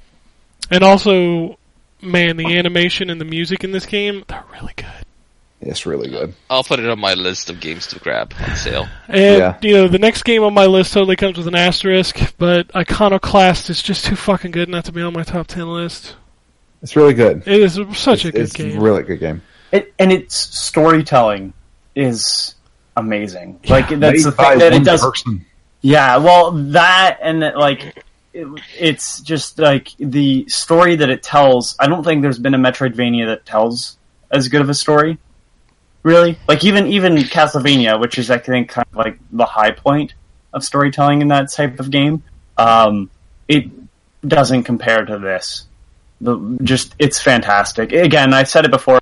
Like if this is like a Nintendo game not made by Nintendo. All right, number seven. I don't think I've heard one person mention this game yet, and it kind of shocks me, especially considering who we have on this podcast. But Dragon Ball FighterZ. I I like that game, Ken. I like it a lot, but the more I played it, the more I disliked the gameplay system. Oh man, Like from a from a competitive standpoint, it's it's kind of insane. It is, Uh, and it's it's but very yeah. it's very much like the Soul Calibur two, you know, like just kind of mashy kind of game. hmm It's But it- visually speaking, hands down the best looking fighting game of the yeah, I, I just couldn't get over like the visual fidelity of this game. I couldn't get over the fact that I could pick up any of these characters even though I knew nothing about any of them, and mm-hmm. they're all fun to play. Yeah. So, like, this game just, man, in a year where fighting games were a little bit on the disappointing side in some areas, this just stood out to me so much. Um, I, you know, you, you, I know you think I should probably pick this up, but I, I honestly think I have turned, turned away from fighting games, oh my god. and I, th- and I think one of the reasons why is because of Street Fighter Five. yeah, Street Fighter 5. genre just- of games. ugh. I, I really hate the fact. See, that's the thing is like, I'm a big fighting game fan, but it's really only been Street Fighter that I've been anywhere near good with. Like the Arc System Works games, I can't do those. I can't play them either, but I enjoy playing them. Yeah, I guess. I, maybe Yeah, I just can't same way. justify. I, I just can't justify spending sixty bucks on a game that I'm, I'm not going to put enough time into to get good at. I would love, by the way, Ken, if there was some way to see video of us playing Guilty Gear on the regular Xbox, just so that Jay could watch us and be like, "What the fuck were you guys?" What what is wrong with you people? You are just terrible at this game. Uh, number six is another game that I heard mentioned, but I don't think it's on anybody's list. Is the Messenger. Oh, dude, I have I that think I game. could wanna play it. Never played it. That game. I'm with Jay. We own it, but we haven't. You need to play this game. It's so good. There's there's a thing that happens, and, and most people have had it spoiled Most because they know, yeah. they don't care about it being a spoiler. But when it happens, it's so fucking good. And you knowing my game history, it sounds perfect. I understand. Also, I don't think I've had this spoiled for me, so don't spoil I'm it. not gonna. I'm I'm not not gonna spoil it. No, I'm not gonna spoil what happens. But like this game, if you enjoy games like Ninja Gaiden, like I mean, the, the original It's kinda what they NES, sold it on. yeah, the original NES Ninja Gaiden. This is the game, and man, I, you know what? When you say the messenger, I immediately hear that opening theme song. Like it just, it just is like imprinted in my brain. Um, and I, oh, I, I can't even talk about it without spoiling the thing, but you should Does play the this. thing happen soon in the game? No, it's about uh, it's it's a little over halfway through the game. Oh, really? Yeah, I, th- I thought it was like an immediate thing because No. everyone was yeah, from the sounds of it, I thought it was Oh. like a no, okay. it's it's Alright. quite a few chapters into the game. It's uh, also the shopkeeper is like fucking fantastic. I've heard it's. I've heard there's. I've heard about some of the hilarity that happened. Yeah, and the little twist that happens at the ending. Mm, That's that's fucking. That was just the cherry I on haven't top. had that. I've heard about the the ending segment, but I haven't had that. yeah, like that. There's a lot to this game. Is all I understand. Is there a lot was, more than what they were kind of announcing when they showed it off. I think the most disappointing thing about this game is the limitations they put on where it's at because it's only on Switch and PC. It's not available Um, on PS4. It's not available on Xbox. It's only on Switch and PC. I- If you have Amazon Prime, you have Twitch Prime, means you have this game too. By the way, just putting that out there. You're kidding but- me. I, should- I may have to have- collect it then. Yeah, you have to go ahead and just claim it, and you have it right now. Yeah. On you- where where do you claim it at? You go to Twitch, and then you gotta tie your Amazon account to your Twitch account. Yep, I've done that already. Have, yeah, it's in the it's on your Twitch games. In the little crown on the right upper right corner of the screen when you open up Twitch.com, yeah, it's gonna be there. All you gotta do go is go to the developer pack or something like that, and it's gonna be one of the games along with Hot- Hotline Miami 2 and some other game. so you don't have to go to like Steam or anything. It's right there in Twitch. Mm, I've yeah, never. so- the only thing I've gotten from Twitch Prime is like games on or um, content for console games. I haven't done anything with. No, no. actual What it is game that uh, you you have this uh, Twitch client that you download, right? And Yep. That's like a platform, and you download the game, and it's gonna try to make you open up the Twitch client in order to play the game. What you do is that you just make a shortcut from the Twitch client, and you just open up the game like it's a GOG game. Yeah, So you don't have to go through the client at all. They're just games on your hard drive, and you just play it. so yeah, Well, I'm gonna have to play this now. all of you motherfuckers go play this game because it's so good. Yeah, yeah. So if you if you I have, bought this game on Steam. I know. I know. Yeah, it's it's a fantastic game. Uh, all right, top five. Number five, Astrobot. We've talked a lot about this game, but seriously, if you get a chance to play VR, if you know somebody that has VR, or if you're thinking about VR, this is the game you need to play. And it's my soundtrack of the year. Even though uh, Tetris Effect is amazing, it's my favorite soundtrack. If I had a moment, like best moment of the year, it's the fucking whale. That was yeah, the whale. the whale was so good, man. oh my god, That game. perspective change. So Yeah. good. That game, that game's so good. Uh, number four, fuck y'all, Mega Man 11. That game, oof. Well, Ken, Yeah, if, if the game wasn't so long, I would have beaten it. By Yeah, I know right? that three hours it takes to It's, blast it's way through. too long. I'm playing the 65 hour game that I'm halfway through, and this. Listen, Mega Man game's Nippon Marathon isn't going to. Re- I play, I played through Mega Man 11 three times before it came out on two different systems, and man, I just could not get enough of that game. It's so good. All right, Agree. top three. I mean, you probably know what they are, but the question is, is what order that they are in. Number 3 I'm is, gonna. Can I guess? you can guess Spider-Man. God of War, and then Red Dead. That's what you think the order is. Yes. Well, I'll tell you, you're wrong. God, God of War will be number one for him. So Spider-Man is number three. I had that one right. Yep. Spider-Man is a fantastic game. Um, I, I mean, we've said a lot about that game, but it, it Yuri really, Lowenthal knocks it out of the park. the man, it's such a good game. Number two is Red Dead Redemption Two. Yeah, I had it wrong. Yeah, Red Dead Redemption Two is a fantastic. You know, when I was talking to Ryan when he was playing through this, I'm like, you know, j- just being in that world. Like after I finished that game, I went through all six chapters, both epilogues. I spent probably another 20 hours just roaming that world. Just because it's such an interesting and beautiful and engaging world to just live in. So, and I and I still want to go back and do more. And in fact, I kind of want to start the game over and just experience. Yeah, I'm thinking about that too. yeah, experience Arthur's story again, knowing what I know now. That's all I'll say. But You know what would have made Red Dead Redemption 2 better though? If it was on the Switch. now then. man, you know what? As as It a, looks like N64 as a social experiment, I would love to see them port that game to the Switch because I cannot even fathom what it would look like. Um, oh man. And then number one is yes, God of War. Arthur's just four polygons. God of War is a game that I played before it came out, and I remember sitting. I was actually on a business trip when the embargo lifted, and I had the review scheduled. And I'm sitting there in my hotel room waiting for the embargo to lift so I can post it, and thinking to myself, "Is this game really like? Am I crazy? Is this game as good as I think it is? Because this is the best gaming experience I've had in years. Like just from beginning to end, I couldn't stop playing it. I loved every minute of it. Do other people feel the same way? And when the reviews went live and I saw it got like nonstop tens, I'm like, okay, I'm not crazy. This game really is this good. And seeing people play it after it came out and seeing their experience with it and oh my god that moment you know that happens and the ending and all that stuff is just like how do you take the biggest dude bro game from the past generation and make it one of the most emotional games of this generation and still be really fucking good is beyond me. And I don't think there's a slow like, and I, this is kind of the reason why Spider-Man was lower on my list. I don't think there's a moment in that game felt like nothing happening. Like I was waiting for the next portion to show up.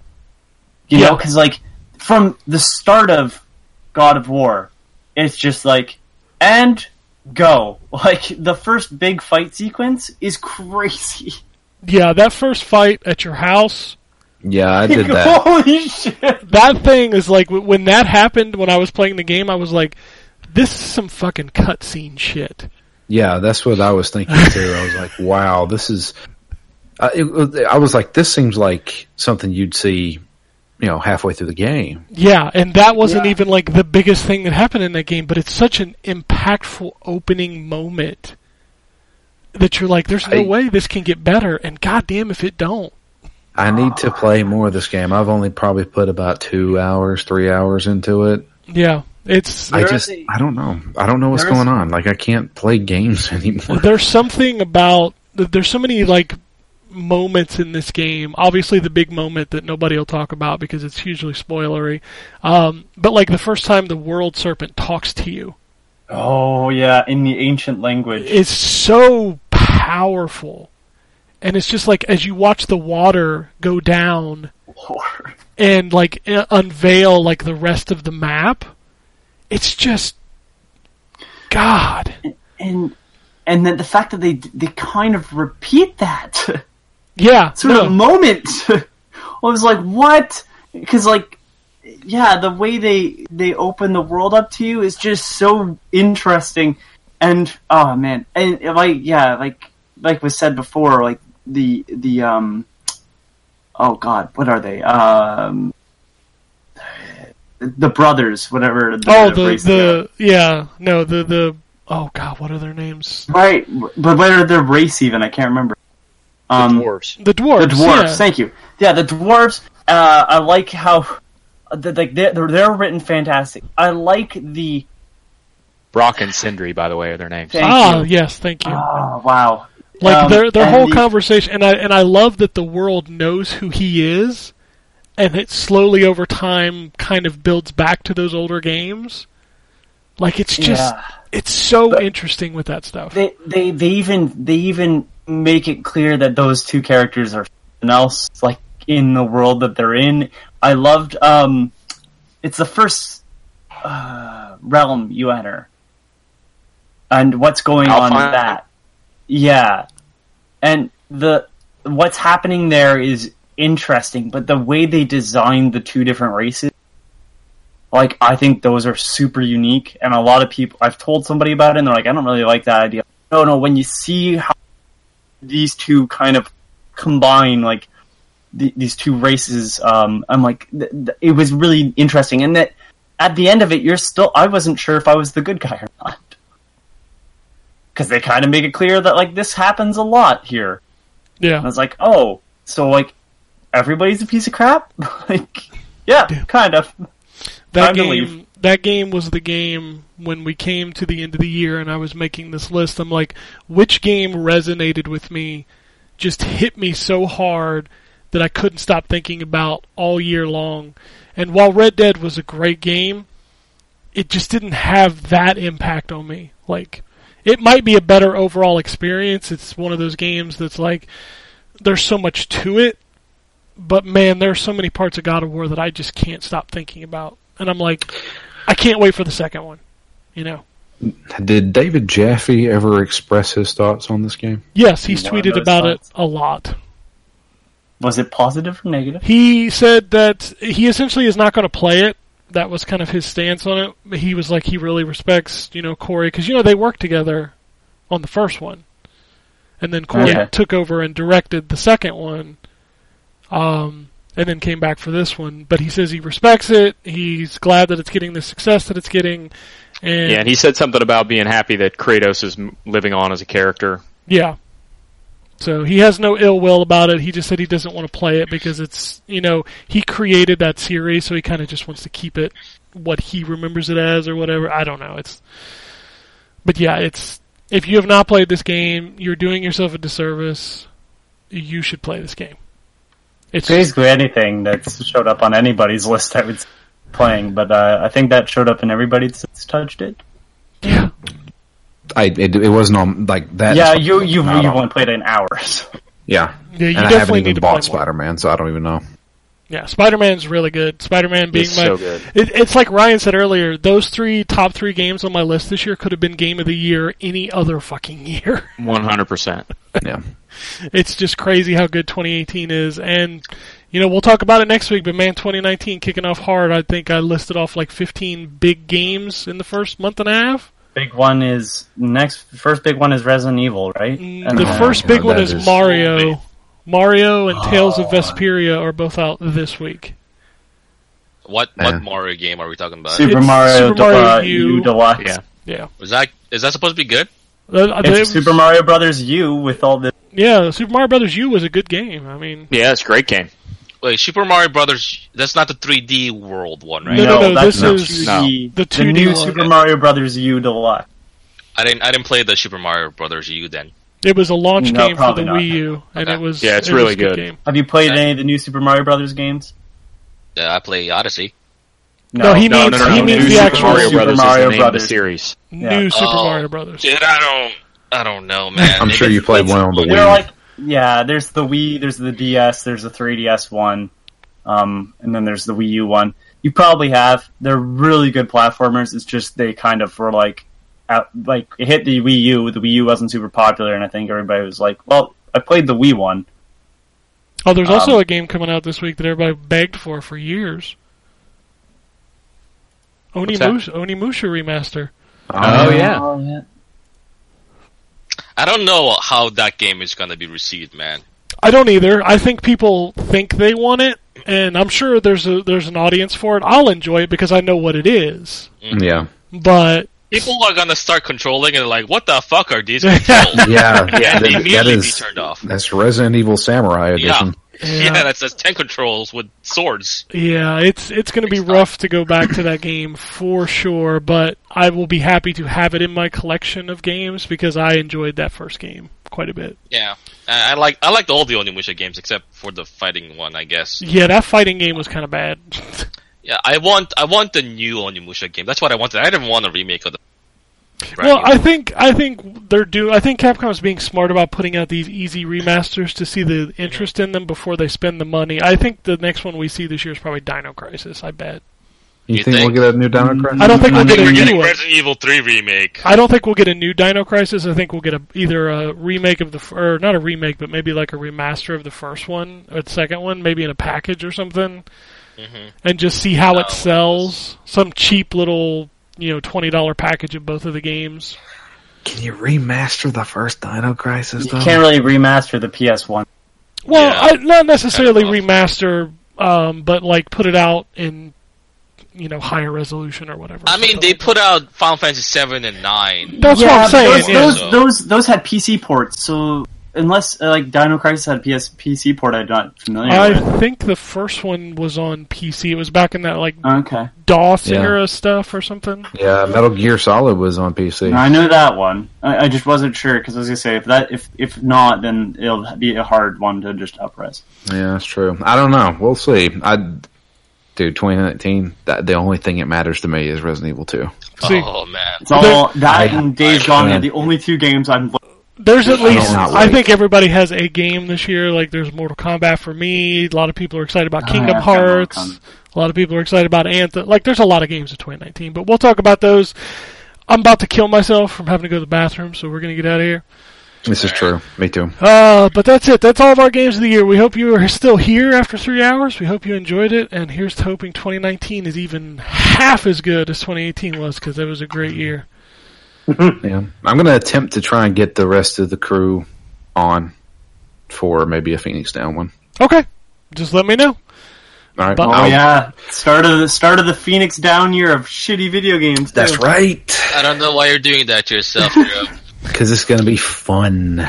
It's gonna be you funny for join list, and for that reason, I'm. Oh wow, he just left. He just Anyway, left. we're done. We'll see you next week. Alrighty. And it goes something like this. Welcome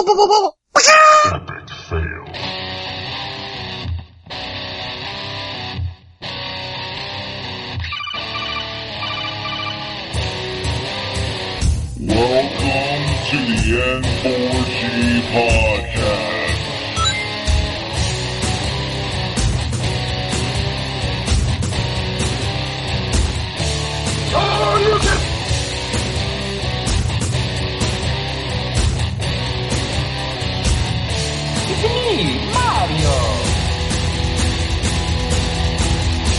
Zero tolerance. This is going to be a very interesting episode. Gather time. Greetings, programs. I got lost trying to find my way to the secret underground N4G radio layer. The Wombat. And I always live in angry. Killer Wolverine.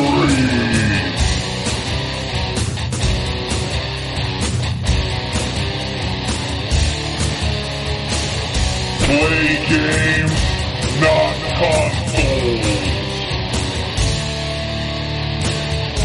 No fanboys allowed. And then, and then I killed the dragon. 8.0. Killed the dragon.